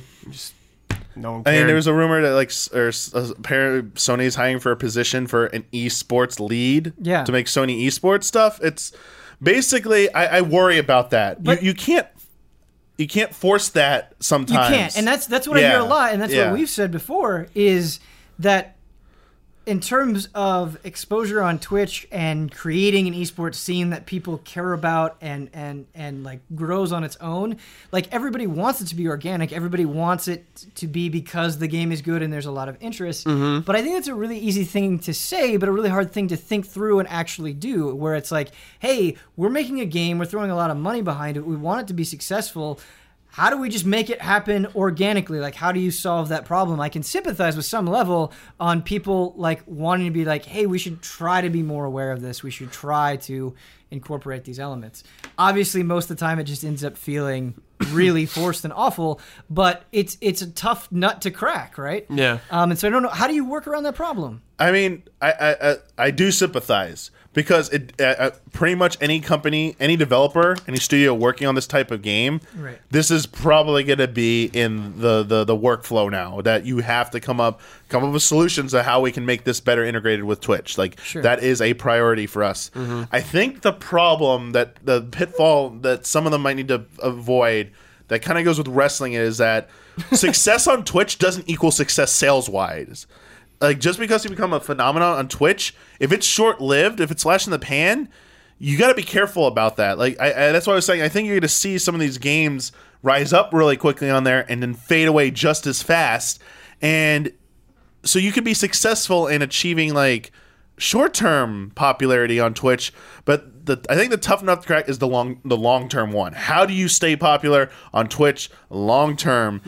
and I think it like you have to do a lot of your homework and look at the ones that are doing it right. There's some things that are out of your hands. There's always some things out of your hands.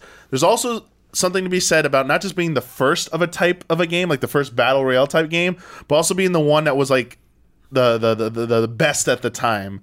Uh, the the one that had like a hook that caught on with everyone that set yourself apart from the other ones. Like in that early window, I think that's like the most crucial time. After that, it's harder to like stand out. I feel like you just got to kind of follow the same formula. Or you risk being too different. Where people are like, "What's this?" Like you're you're not. I'm too used to this. This is too different, and it's still the same genre. Like if you're trying to do a different Yeah. genre, that's fine. You're trying to shake things up. But if you're doing a battle royale, and you do something too different, and it's just, I don't know. I can see people just like freaking out and be like, "Eh, "No, no, I'm not going to do that." Uh, you you talk about how crucial that early period is, and I think it's not just because of like people are forming their ideas about it, but it's also very popular names are building like a brand where I will see streamers who are very known for playing one particular game. Let's say they're very well known for playing Hearthstone. Anytime they play anything else, you look at their chat, you're almost guaranteed to see like, "Where's Hearthstone? Where's Hearthstone? Where's mm-hmm. Hearthstone?" And so we talk about like wanting to be part of the conversation where you're not only competing against these these very successful games that may have a lot of resources behind them and a, and a reputation that they've built up over years, but you're also trying to convince these people who have built their audience, their livelihood off of streaming a particular thing. This guy is known for playing Fortnite. This girl is known for playing Overwatch, and so like asking them to move away from that hurts their business as well and i think that's what makes this such a mess now the way that some people have gone around that is they're like, we're going to pay you to stream our game. We're going to incentivize you to do a sponsored stream for our thing. But you look at any stream that has the sponsored tag on it, and there's just nothing but bad will from chat because there's just kind of this stench of of streaming something that was was quote unquote paid for. And so that generates bad vibes as well. Mm-hmm. So what do you do? What do you do when you have like two businesses that are trying to intersect? I I feel like it's obvious, but at the same time, I think it's actually kind of hard to to fully grasp, understand. Is that is actually going to the like the established community for these other games. If you're going to enter a certain, uh, let's, let's go battle royale again. You look at what everyone's doing right of the popular ones, but you go in deep into their communities and say what are actually what are players actually complaining about about each specific one. Like what are they asking for? But the publishers are saying like we can never do that. Like you just don't understand. Like that's just beyond like that's not possible with our game setup Yeah.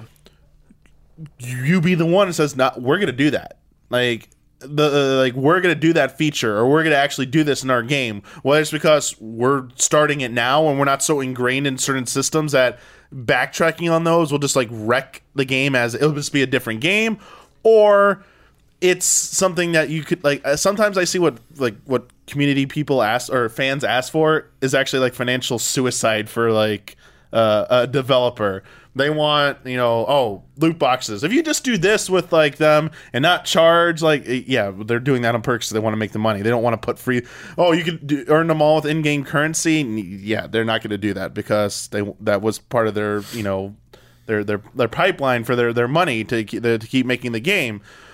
But someone who's starting out differently, it's like, hey, every other game out there only has paid loot boxes. No one does it strictly in game currency. Oh, we're going to come along. We're going to be the first one to do that.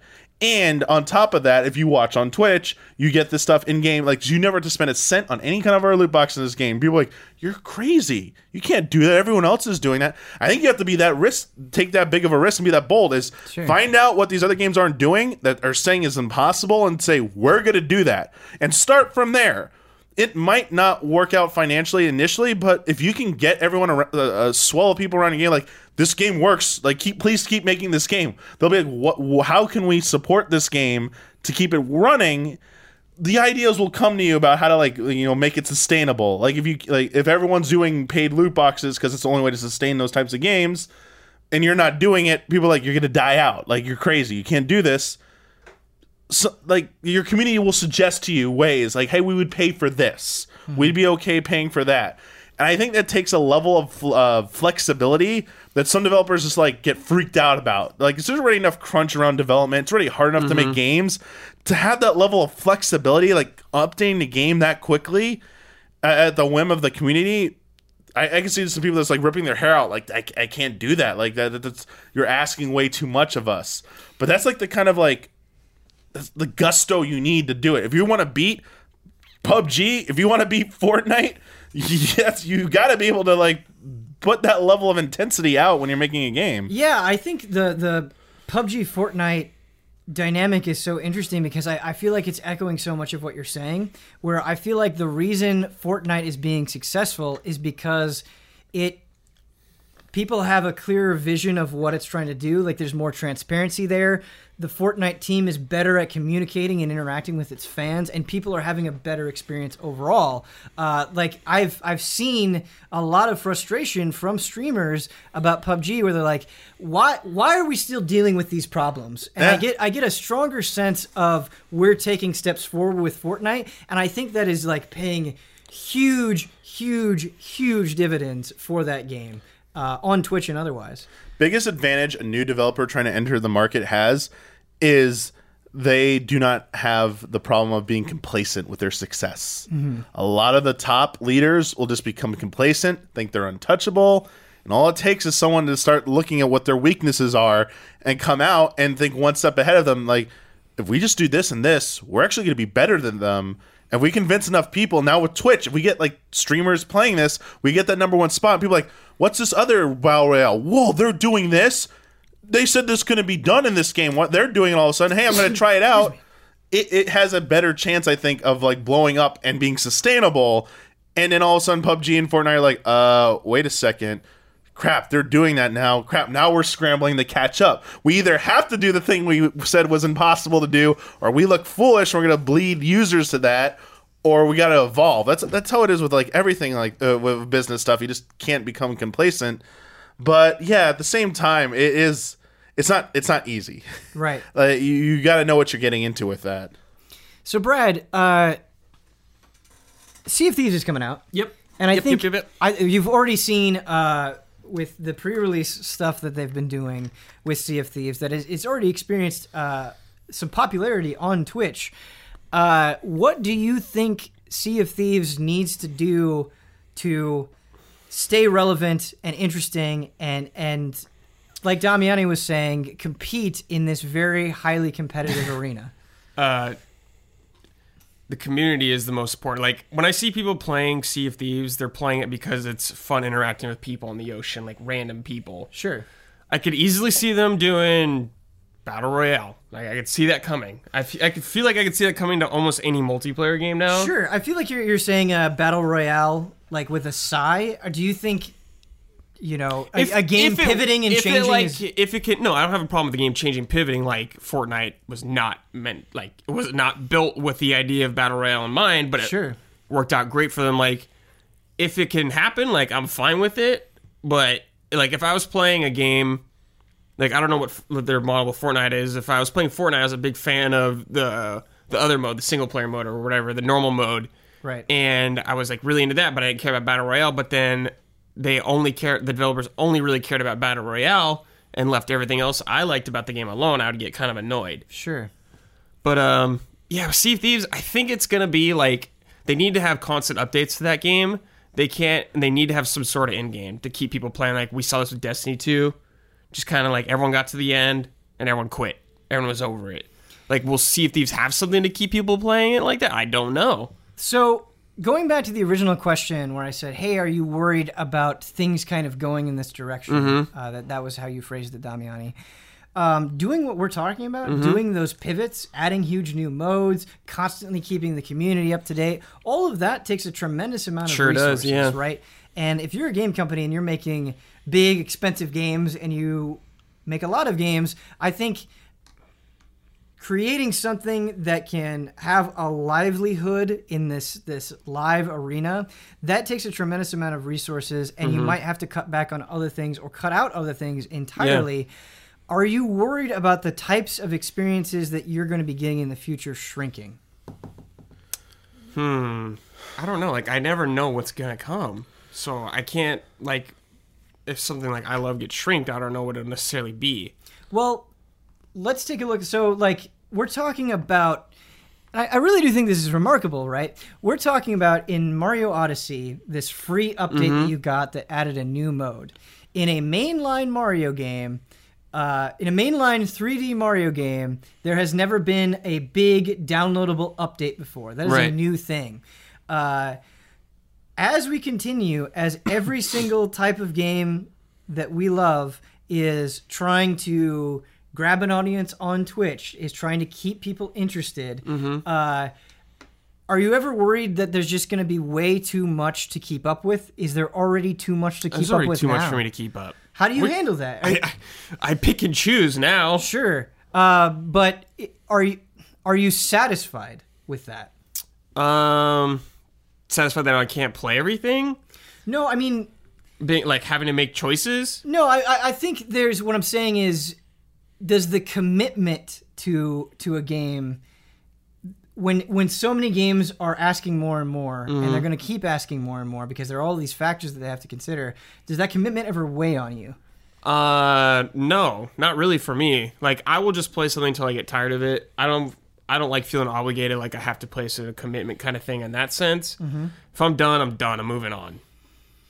Is there any skepticism that you have, Damiani, with the way things that are heading? With with I, I there, there- I mean, there's a skeptical side, but at the same time, like echoing what, what Brad said, I mean, same thing. Like you know, if you get like you don't need to feel obligated, but I feel like, I feel like we're approaching a time when the, the old excuse was when we were younger, we only played so many games because you know that we only had so many games. We, that's why we spend hundreds of hours on single player games because it's all we had and we loved them. We came came up with creative ways to play them. Now it's different. Like I, I feel like we're going to the it, it's different, but more the same in that people are going to start. I feel like more and more people are just going to focus on fewer games, invest more time in them, because the industry and I think people who play games are more and more embracing the whole I hate to say it, games as a service mentality. Mm-hmm. Mm-hmm. That these games are constantly evolving and they're changing based on your feedback. So while you don't feel obligated, you might start to feel more invested because you're part of a community. And hey, you see everyone raising their concerns about a certain thing. You see the developer change it and address it. This isn't anything new, like a patch update but the the speed that's happening, like quality of life changes, like that was something that was like before patch updates would be fixed bugs. It's like this was a major glitch, we mm-hmm. fixed it, or a major feature has been introduced. Now, like in certain games, I'll see like a, a patch notes update, and I'll have like a laundry list of stuff that has not new content. So it's like we we changed, we like fixed this. We like you know item sorting works like this now, or like display of like icons has been changed because like certain people said this. Like even down to like you know accommodating colorblind players. Like we found a new way to like visualize like area of effect attacks and stuff like that to accommodate people who can't see colors and stuff. Like we represent it a different way with like sound waves and stuff. Like i was like whoa that's insane. And people feel good about that. They're like wow they're like taking my stuff seriously. They're actually addressing. You feel like you have some kind of authority over the game's direction. I mean not not, not like complete control but you feel like they'll actually listen to you and might address your concern this time. Sure. And you feel more invested in that community and you feel good about the game. It's constantly updating, it's constantly changing. In your mind, it's constantly getting improving towards what you ultimately want. Not every change is going to be a winner, but you're still kind of hooked because. Oh, the, the, the, that's not the end. That's not the final change. Things could still, things will change beyond that. Who knows? I'm going to stick around for this. I just see people being more focused on fewer games, which the skepticism is that it's that's bad news for like the, the for the game studios and publishers because there's only gonna be so many games that are gonna be able to get like a piece of that pie then Right. when you're when you're vying for everyone who wants to be like long term invested in stuff. Um, in games as a service, there's always gonna be a place for like single player offline games. That- That's a whole different market. I'm just talking about games as a service. There's only so many that can be running that are successful that can be supported, no matter how large the the, the market gets. There's only so many people in the world. Well, you Yeah. can you can Yeah. only form like this. you- Yeah. You're saying like the the payout for being able to form that like intimate connection with your consumers is is great, but any one consumer can only have that intense of a relationship with so many games, a small handful at best. Um, and what I worry about is I just I, I see echoes of like the MMO craze where people just can't stop chasing the money and so they'll they'll go all in on something that there's no more room left. Mm-hmm. But i I mean, I, and i don't know how to how to fix that because Yeah. with with twitch right like you always see the same things at the top. Occasionally you'll have something rise up and and and rest there and i'm not saying that that top of the list can't be penetrated but i would like to see i would like to find a way for more types of games to thrive and exist and build communities with a live audience and make those games interesting and fun to watch for that audience without compromising like what makes them special. Um I, I don't know. Like I, I think it would be cool because like go ahead. Yeah, uh, I, I the, the, maybe some hope I can try and give you is that no matter how much you update a game and stuff, eventually people will get tired of it. People do move on from things. People will be invested in a single game maybe a little bit longer than before. They're still going to want something new eventually. They're, they're, they're like very the longer you have a player invest in the game, it's diminishing returns in terms of like the the, the player base. It's going to eventually start shrinking. It'll hit its peak. It'll start shrinking no matter what you try and do to try and build it back up. It's just never going to get back to that point. So line A, you have people who are just getting tired with that experience to eventually funnel into what's my next game. So you're still going to have eventually, if this is what happens, eventually you're going to have these periods, these windows open where people are looking for something new. They might go to one of the already established games, or that's the time when you do have something new, like, hey, this is the time to introduce something new. We're seeing a decline at point. The second little point of hope there's always new people being born into this world. They're going to become, you know, they're going to play video games. Mm-hmm. So in, in anywhere from like, you know, few years, like 20 years, however long it takes them to get into video games, they might look at what we're playing now and be like, I'm not, that's, I'm not into that. You know, their, their, their, their tastes and stuff are going to change. What we're playing might like seem like antiquated, like PUBG, Fortnite. This game's been around for 10 years. Who wants to play this game? They're also going to be looking for something new because they're a younger generation. And they're also someone you should uh, an audience you should be looking to to see like what they're going to be into. Because think about it like battle like PUBG and Fortnite like PUBG came out of nowhere. Like 10 20 years ago you're like PUBG what? You can you always knew in the back of your you always could envision like there's gonna be a next big online game. You just it's impossible to define it. It isn't it amazing each time it finally is defined like PUBG coming out was like I was like no, uh, who who this it's huge. And who thought of it? That's great. I didn't think like that's so like it seems so simple but like someone had to think of it. There's gonna be another one. There'll be another type of game that's gonna come along that's gonna be like the next big one. Mm-hmm. Like we started with like ever everquest into, into wow. Wow was mmorpg. Then you had like all the, the the moba games coming out like you know HoN and then like League of Legends comes along and does it the best, and like you know, then you have Dota 2. So you have these two like MOBAs on. Then you had like the next thing was like Hearthstone. Like it, it they just come in cycles. Well, and, like, these things that you talk about, and this this was a uh, a tone that we had during our game of the year conversation, where we we just kind of were in awe at how quickly and how aggressively PUBG blew up.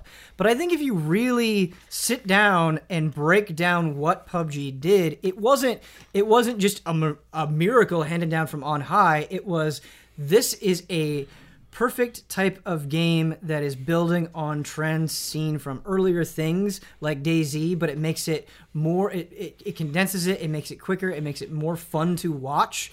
It becomes a more spectator like thing at a time where we are getting increasingly interested in watching other people play video games live. It just all of the, the stars align. It was the right thing at the right time. You talk about League of Legends. It took this idea that was already popular and it, it organized it. It dumped a bunch of money into it. It formalized it in a way that really worked. Same thing with Hearthstone. It cut out a lot of the bullshit that wasn't being done before and made it more digestible for audiences. I think what my skepticism comes from is I find that the the video game industry gets too tunnel visioned on chasing something that already works being like like I, i'm worried that everybody is sitting here being like well, how can we be like pubg and fortnite and instead should be thinking about how How can, can- we be the next completely okay, I different see way what you're saying. for sure. um, and I think when you just try to chase something that has already covered so much ground, you're like you're it's like it's like you're being at a dinner table and you're fighting for scraps that other people have already like divvied up when you could just go to like a completely different table and eat most of the meal. Yeah, it reminds me of like uh, when Heroes of the Storm came out. It's like Right. you got you got League and you got Dota 2. You're Right. not gonna do. You're not gonna get close. And it's- but they, at the same time, they came around and did something different with Overwatch, which is like TF2, but they kind of made it their own thing and it got huge. Sure. Uh, Yeah, over. There's a lot to talk about with Overwatch that is interesting. Uh, but like with Heroes of the Storm specifically, it's frustrating because I really like Heroes of the Storm. Yeah, me I think it's a cool game. It's doing so many things different. Yeah. But we talk about that timing. It feels like it's happening. It's just it's way way, too too late. late. It's way Yeah. too late, and what people want in that game, those or that type of genre, is not really what that game's doing. sure. And I think to clarify earlier something I said, I think that's what I mean by the early window. Yeah. Like it, it's not necessarily being first; it's the first to look at what's being done in that genre and making it like the best. Like taking the trends, cutting out the bullshit, focusing on the good stuff, like League of Legends did for MOBAs, what Hearthstone did for like card games, for you know what PUBG is doing for battle royale type games, and Fortnite after it. That like that mentality, like you just there's a that you just have to do it within that window though, and that's nebulous. You can like try and define it like it's only like within six months of the first one appearing. Like that does BS. Like maybe someone has some t- statistical analysis that's a little bit more accurate, but that's the hard part is that that nebulous time frame of like w- like we all like I think we all three of us said like Heroes the Storm was too late. Yeah, like was- we we think we instinctively say that, but it's like were you really thinking like did you have a defined number in your head of like because it was because there's this much time after everything else or is this you're it just you just can feel like the sense of like the the popularity of the other ones that have come before it you, you knew what they achieved it's like it's I don't it- even it- think it's. yeah it's like I don't even think it's necessarily the, the the popularity. I think the problem with Heroes of the Storm, right, is it is competing with juggernauts like Dota 2 and League of Legends that the people that it's going to appeal to are probably already invested in their, those games. And the reason why that is a problem is because it's not like they finished those games. These are ongoing things that are constantly getting new uh, champions new updates new tournaments. Like Yeah. there's there's a whole system that's constantly like changing with these things. And it's enough to like keep up with just those those games or just one of those games that like trying to do the same thing with Heroes of the Storm when it's so far out is a lot to ask. I got you. So would it alleviate your skepticism if instead of Blizzard going with Heroes of the Storm, they'd spent those that resources on trying to do something different? Other like Heroes of the Storm just didn't happen. Like like that. Well- would you rather them done something else, a new type of game, or Well, I, I uh, think yeah, my, my just- yeah. skepticism comes in like Blizzard. Blizzard is so Whole- big that like this doesn't matter. yeah. It's not like it's not just like oh man, Heroes the Storm is too late. They messed that up. Too bad they don't have anything else going on. No, they have they have Overwatch. They have Hearthstone. They have Starcraft. They got They have Diablo. They have WoW. They like whatever. Like it it doesn't really matter all that much. What I'm worried about are the other companies that aren't Blizzard that a failure Is the of end. a certain scale is the end. Like they they don't they can't take the hit in the same way. And Mm-hmm. so what I worry about is they put all their eggs in a basket that they shouldn't be they shouldn't be chasing after that anyway. Like I think I hope that the video game industry is learning in some ways, I think that's why we see successes like hopefully Monster Hunter World and Yakuza and Nier and these things that we keep bringing up that we're so excited to see. Like, like a game like Divinity Original Sin 2 works because it's chasing after an audience that isn't fully being catered to. Yes. It knows what its strengths are and it's super leaning in on those things. Like Yes. here is a super complicated, rich, detailed, long computer role playing game. We're going to show you why that's awesome. We're not going to try to bend this vision to anybody else. Yes. And that's what I want to see more of. I want people to realize that it is okay. There are so many audiences that you can chase after. Like, find your own thing and go after it instead It of reminds just, me of like uh, NIS, a lot of like the games they publish and stuff like that. Like it's a very specific audience, and it Mm-hmm. may not be the biggest audience, but it works well enough for them that they're able to keep doing what they do. Exactly. Exactly. I just Ooh. Video games. video games. I I think it is something that should be said for Sony as well, where I think it is fantastic that they have kind of cultivated this image of hey, if you want really good looking single player stories mm-hmm. that are are brand new, you can come here. Yeah. That's the kind of mindset that I want from from More everybody. And I think I think a lot of people are do- you know, it's easy and convenient to pull out Sony, but there are a lot of modern day examples where they are doing the, they're creating their own space. I think it, that's what I'm trying to say ultimately mm-hmm. is how vital it is to create your very own space.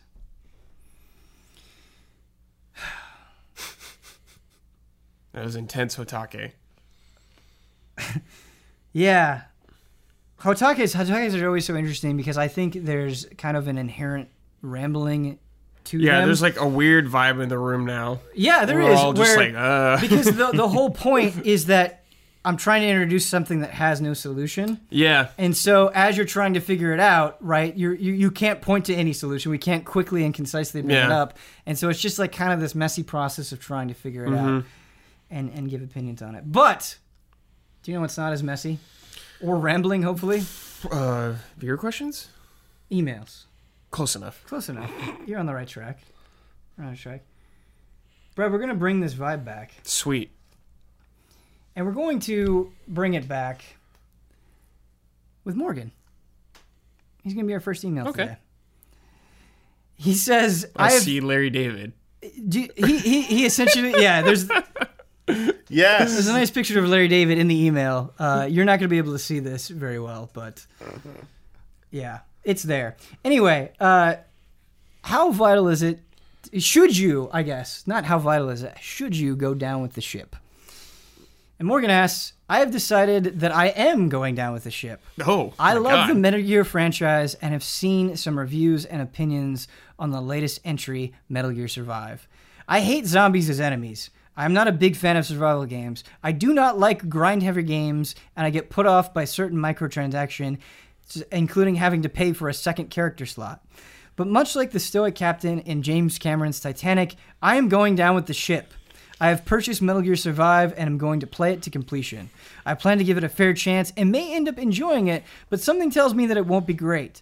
After this, though, I know that there will likely not be any more franchise loyalty, and much of what Konami produces will be under heightened scrutiny.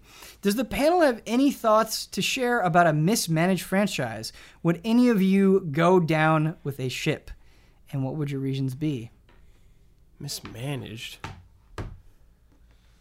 Hmm. Here's what something on the internet that I really don't like, and I think Valkyria Chronicles is a good example. Uh, I know Damiani, you said that Valkyria 4 had already been greenlit by the time Valkyria Revolution happened, Yep. but when when we see missteps, right? When we see things bungled that we don't like, or a, a, a, a, a company is going in a direction that is bad, I think Chrono Trigger being released and being just completely botched and ruining everybody's hope of a surprise Chrono Trigger on Steam announcement. Like it's really frustrating and I think the impulse is to be like this sucks and just burn them at the stake and just make memes and jokes and videos about how angry you are. I get that, but I think what we also need to do with an equal level of ferocity is tell them what we want. Mm-hmm. Like tell Oh, them yeah. this is not acceptable. Here's why this isn't acceptable, and then tell them what we want. Like I think it's fine to go down with the ship, but like don't always abandon hope that the ship is sunken forever. You know, I think you I think you have to try to be productive if you care about these things. Dude, Sometimes the ship is just great sunk, example. Yeah. The Resident Evil boat, the boat sank, man. I was treading water, dude. Yeah, I was like, this sucks. This is not what I want from this Yeah. series. sure. And they lifted it up from the water. Brand new spanking boat. They listened. That, that that that's a good point though, Ben. Uh, I mean, I hope people try and do that uh, whenever there is the initial like negative reaction to something that seems like the doom and gloom um, or the no hope scenario for a, a series or a follow up installment. I, I I I mean, yeah, Valkyria. I think enough people just. I mean, yeah, we know Sega greenlit it, but if they hadn't, I, I believe the community was basically like. Sega, all we wanted was a proper sequel to Valkyria Chronicles 1. Yeah. Uh, it- everything just kept going in the wrong direction. Portable game, a portable Japanese only game we didn't even get, and then a spin-off that wasn't anything what we asked for. Oh, it's like Kingdom Hearts, man. It was just, it, the, yeah, it just went the wrong Stop way. giving me handhelds. and, I, and there's some frustrating communities. Like I think the community is like, can we get Valkyria? Can we get a console Valkyria Chronicles sequel? Can we get a console Valkyria Chronicles sequel? How many times we have to say that? I think it also goes two ways. Sometimes there is some amplified level of frustration when the community is asking for something, and then the publisher gives you something other than that. Right. There are times when communities have been proven wrong, where a publisher is like, "This is a new type of game. We have we have a lot of confidence in it. Please give it a chance." Community's like, "Eh, it's gonna be dumb." Mario and Rabbids. Let's say Boom. that. Oh man, that's a terrible idea. And you're just like, whatever, it's coming. You, you will be ashamed of your words and deeds, Boy. community. Mario Rabbids comes out. Everyone's like, Boy. crap, we were wrong about that one. Reminds me of uh, Metroid Prime. Metroid Prime is Yeah. another great one where it's like, what are you doing? Giving Yeah. it to a Western studio? it's in first. You're trying to be like a Halo now? You're trying to turn Metroid into Halo Nintendo? Pfft, I'm done with this series. Goodbye. Oh, crap. Then now it's like it's not first person. yeah. Brad, when when there's a series that you love takes a direction Sure. that uh, you clearly don't like or don't think you'll like, Mm-hmm. how obligated do you feel to, to see what it is? It depends on the series, man. It depends how close I am to it. All right, let's say Zelda. I'm trying it. Like Zelda's like top tier. Zelda is, is Zelda's number like one. Zelda. I'm trying no matter what. Like Kingdom Hearts, I'm trying no matter how stupid it sounds to me. I'm trying. Have you tried every Kingdom Yes. Hearts thing? Yeah. Played the phone game, tried it out. Like, oh, How is that phone game? I don't really like it. I just don't. I don't like phone games that much. Period. Yeah. I don't know. But it's like I try, I played all the stupid DS ones that I didn't like. Quick aside, for no reason at all, I am. I've played a little bit of Yu-Gi-Oh! Duel Links on the phone. Dude. Yeah. Yes. Let's just let that sit for a second.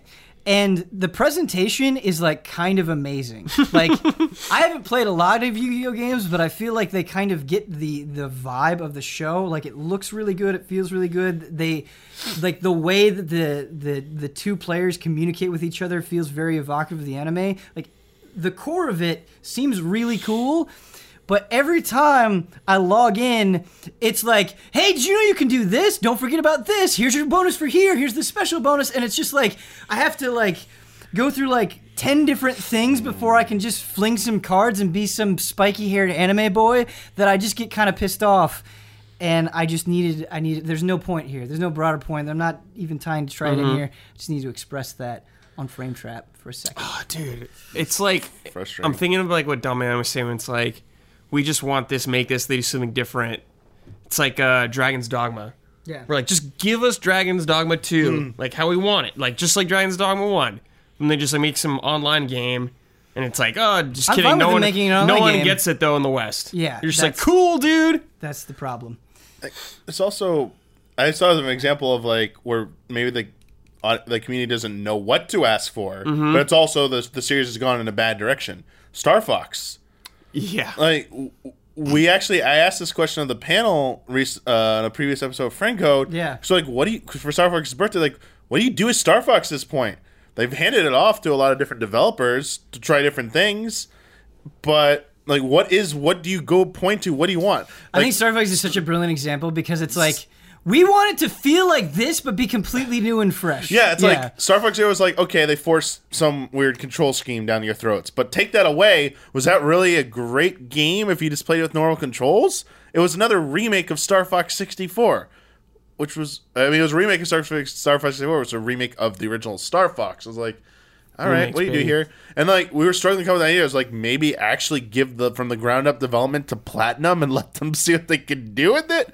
But would that even be good? Like, uh, it, yeah, there's some series where it's like frustrating because you just don't know what to do with it. I, I think Breath of the Wild set a very good example. Like, break that up, give me something completely different. Mm-hmm. Like blend genres with Star Fox. Like I, like it's at a point. Star Fox of the Wild. Yeah, they did. They did Yeah. Star Fox Adventure already. It's pretty pretty bad.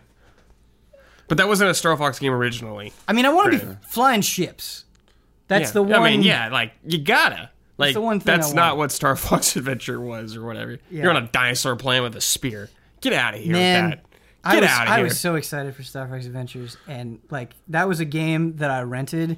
Me too. Rented. just like it's like one of those things where you start playing it and you have this huge smile on your face, and then as you're playing it, it just Mm-hmm. because it starts off in like the the R wing too. You're like nice. Then I just I didn't like that game. Uh, our next email comes in from Christopher, and he says not everything needs to be on the Switch. Okay. The Switch is one year old. One year old. As someone who had been around that whole time, I love that tablet dearly. But I want to talk about an issue revolving around the system. People have consistently complained over the last year in situations where a game was announced for all platforms except the Switch.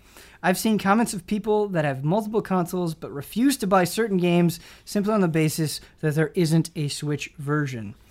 While I think hmm. that it's good to be vocal about bringing games to Switch, I've seen a lot of feedback that hasn't been so supportive of developers. A lot of people were uncertain of the Switch's success before the console finally came out, and unless developers were planning ahead, we c hmm. wouldn't see day and date versions. Porting a game isn't as easy as a copy and paste after all. I just get upset when I see these complaints, as I think they aren't always grounded in rationality.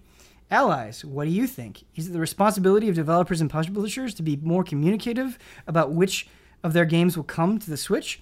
Is it their responsibility to bring games to the Switch at all? Do you get emotionally crushed when some anticipated titles aren't on Switch, or are you content with what's already there? Yeah, I mean that that's a really good question. Uh, I'm sure people have unreasonably asked for certain games to be on Switch that probably don't make sense. Uh, they made a good point at the beginning. Everyone in their right mind who is a third party developer did not embrace the Switch initially, with very few exceptions, because the Wii U is a complete failure. Yep. Well, no one was gonna like jump on board except for like a handful of like really loyal Ubisoft. yeah, Ubisoft and uh and uh, uh Hudson. So, Like here's Bomberman, and here's uh yeah, here's a few things. Like th- people threw out a few things at the beginning. Is like that's really all we're giving you, Nintendo, because the Wii U was a disaster. So yes, everyone like and and most everyone came around and eventually said, hey, Switch is a success. We've got stuff in the pipeline. Calm down. Like we're not. I think there was some resentment from some of the more Nintendo centric consumers who were like accusing third parties like you're just Switch is successful. Where are the ports? Where are the games for it? And it's like it takes time for those games. Capcom said, "Yes, we got stuff in the works. It takes time." And everyone like Bandai Namco was like, "We got stuff. It just we didn't embrace it at first. Like, got to chill out." And I, I, I, I see the requests. Some of them I think are unreasonable. Like Monster Hunter World. People are like, why is Monster Hunter World not on Switch? I was like, you really want to play Monster Hunter World on Switch? I was like, I get you might want to play it on the go, but at the same time, that game is gonna run like trash on the mm-hmm. Switch. No, like gotta be realistic here. It's probably a game you don't want to play on the Switch. You probably want a Monster Hunter game on Switch, which you're gonna get. You know, uh, you got it in Japan already. I don't. Yeah. Did come out here yet? No. Not No, it hasn't No, come- don't. d- Stop. double cross. Yeah, It's just pain. But you will. There will eventually be a Monster Hunter game on Switch that is tailored to Switch's you know hardware that you'll get. So chill out. Just wait for it. Man, I don't know if I feel so as confident about that, given the success of World. I Oh, don't I think we'll see. given the success of World and how successful Switch is in Japan and here, there's definitely going to be a it's a mon- guarantee? I think oh, there'll get a- definitely be a a Monster different Hunter. Monster Hunter. It yeah. won't be World. It'll be another like Yeah. like lower graphic fidelity Monster Hunter. That'll be on Switch, and I, I, guarantee that's going to happen at some point in the lifespan of this. But going forward, like there are some games I can see. There are some games that aren't very graphically intensive um, that have come out. A lot of the indies have embraced Switch, but there have always been games that haven't necessarily been on the Switch from the get go. And people will ask, that was a game that makes perfect sense to be on the Switch, but it's not on there. And there's certain reasons. Uh, one of them was uh, the Disney collection. Remember Yeah, that thing? Afternoon Collection, So it seemed like such a simple thing from Capcom early on. And it was like, why is that not on Switch? They're like, it's so simple and Especially easy. because all those games were on Nintendo. Yeah. In, in my opinion, I feel like it is a complaint that will resolve itself. Whereas the Switch grows in maturity, where th- these type of instances are going to happen less and less. Like, yes, there of course there will be some games Yes. announced that you want on Switch that won't be, but I I think it's just the system is still relatively young, and this this is a problem that won't be a problem within the next year. Yeah, you you summed it up. Like, given enough time, this will die down and go away. I know to an extent it's annoying, but just be patient. It, it, it will, it will subside. It, Yes. will definitely subside. Try not to let the internet noise bring you down. Yeah. Yeah. Our last email of the day comes in. This is this is very relevant to this panel. Xenoblade 2, the ultimate love slash hate game. This is from Mike. Ben, after hearing you discuss Xenoblade a number of times, when my wife got me a Switch for Christmas last year, she got me the standard Mario and Zelda, but also Xenoblade 2. There was a lot to love about the game, but there was also Bond Blade and Tiger Tiger, both of which were fun at first but quickly became tedious due to how often you had to work with both mechanics to get anything meaningful out of them. Uh, when you open 99 legendary core crystals in a row with over 900 luck, and you get none of the remaining four blades you need, that only come from bonding. Oh That's just not okay. yeah. There are also a lot of little paper cut level annoyances, bad voice acting for some characters, and battle dialogue that could be shut off if you are willing to sacrifice other dialogue elsewhere, field skill activation on a collection point that would extend how long it took to get set items by 10 or so seconds. That dragged down the overall experience over the 200 hours we played it. That is a long time. I can't recall any game I've ever started to hate so much while also being unable to put it down because I was also enjoying it so much. Does the panel have any games where they had this duality of feeling toward it, and not just for part of the game, but throughout your entire playthrough? Uh, yeah, that game. Yep. Yeah. That game. Xenoblade 2. yeah. Pretty much. I, I Uh, nailed did, it. did did Mike basically sum up your feelings, or were there other things at play there? Uh, he covered like most of my bases I can think of right now. For, There- like, like the Tiger Tiger game, I just like I was like I'm not using Poppi. I that I mean that didn't bug me as much. My thing was they just Xenoblade was two was constantly disappointing me in terms of small quality of life mishaps. Like things that had been done in other games for years after Xenoblade 1 had come out and since X has come out that just weren't there. Simple things such as the map, the map interface, bringing up the map, being able to see where you are, how many different step, how many button inputs it took to get to. it. I was mm-hmm. like, "Are you kidding me? Why can't I?" I was like, "I was like Xenoblade dev team. I'm gonna give you a list of five games. Go look at them. Just do the map exactly like they do it.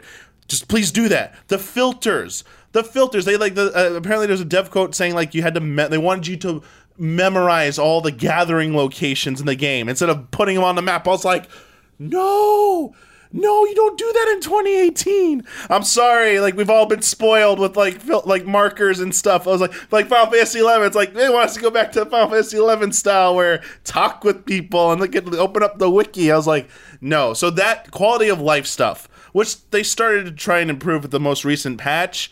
Uh, I, I I feel like that needed to be there from day one. So Sure. that was aggravate, constantly aggravating me.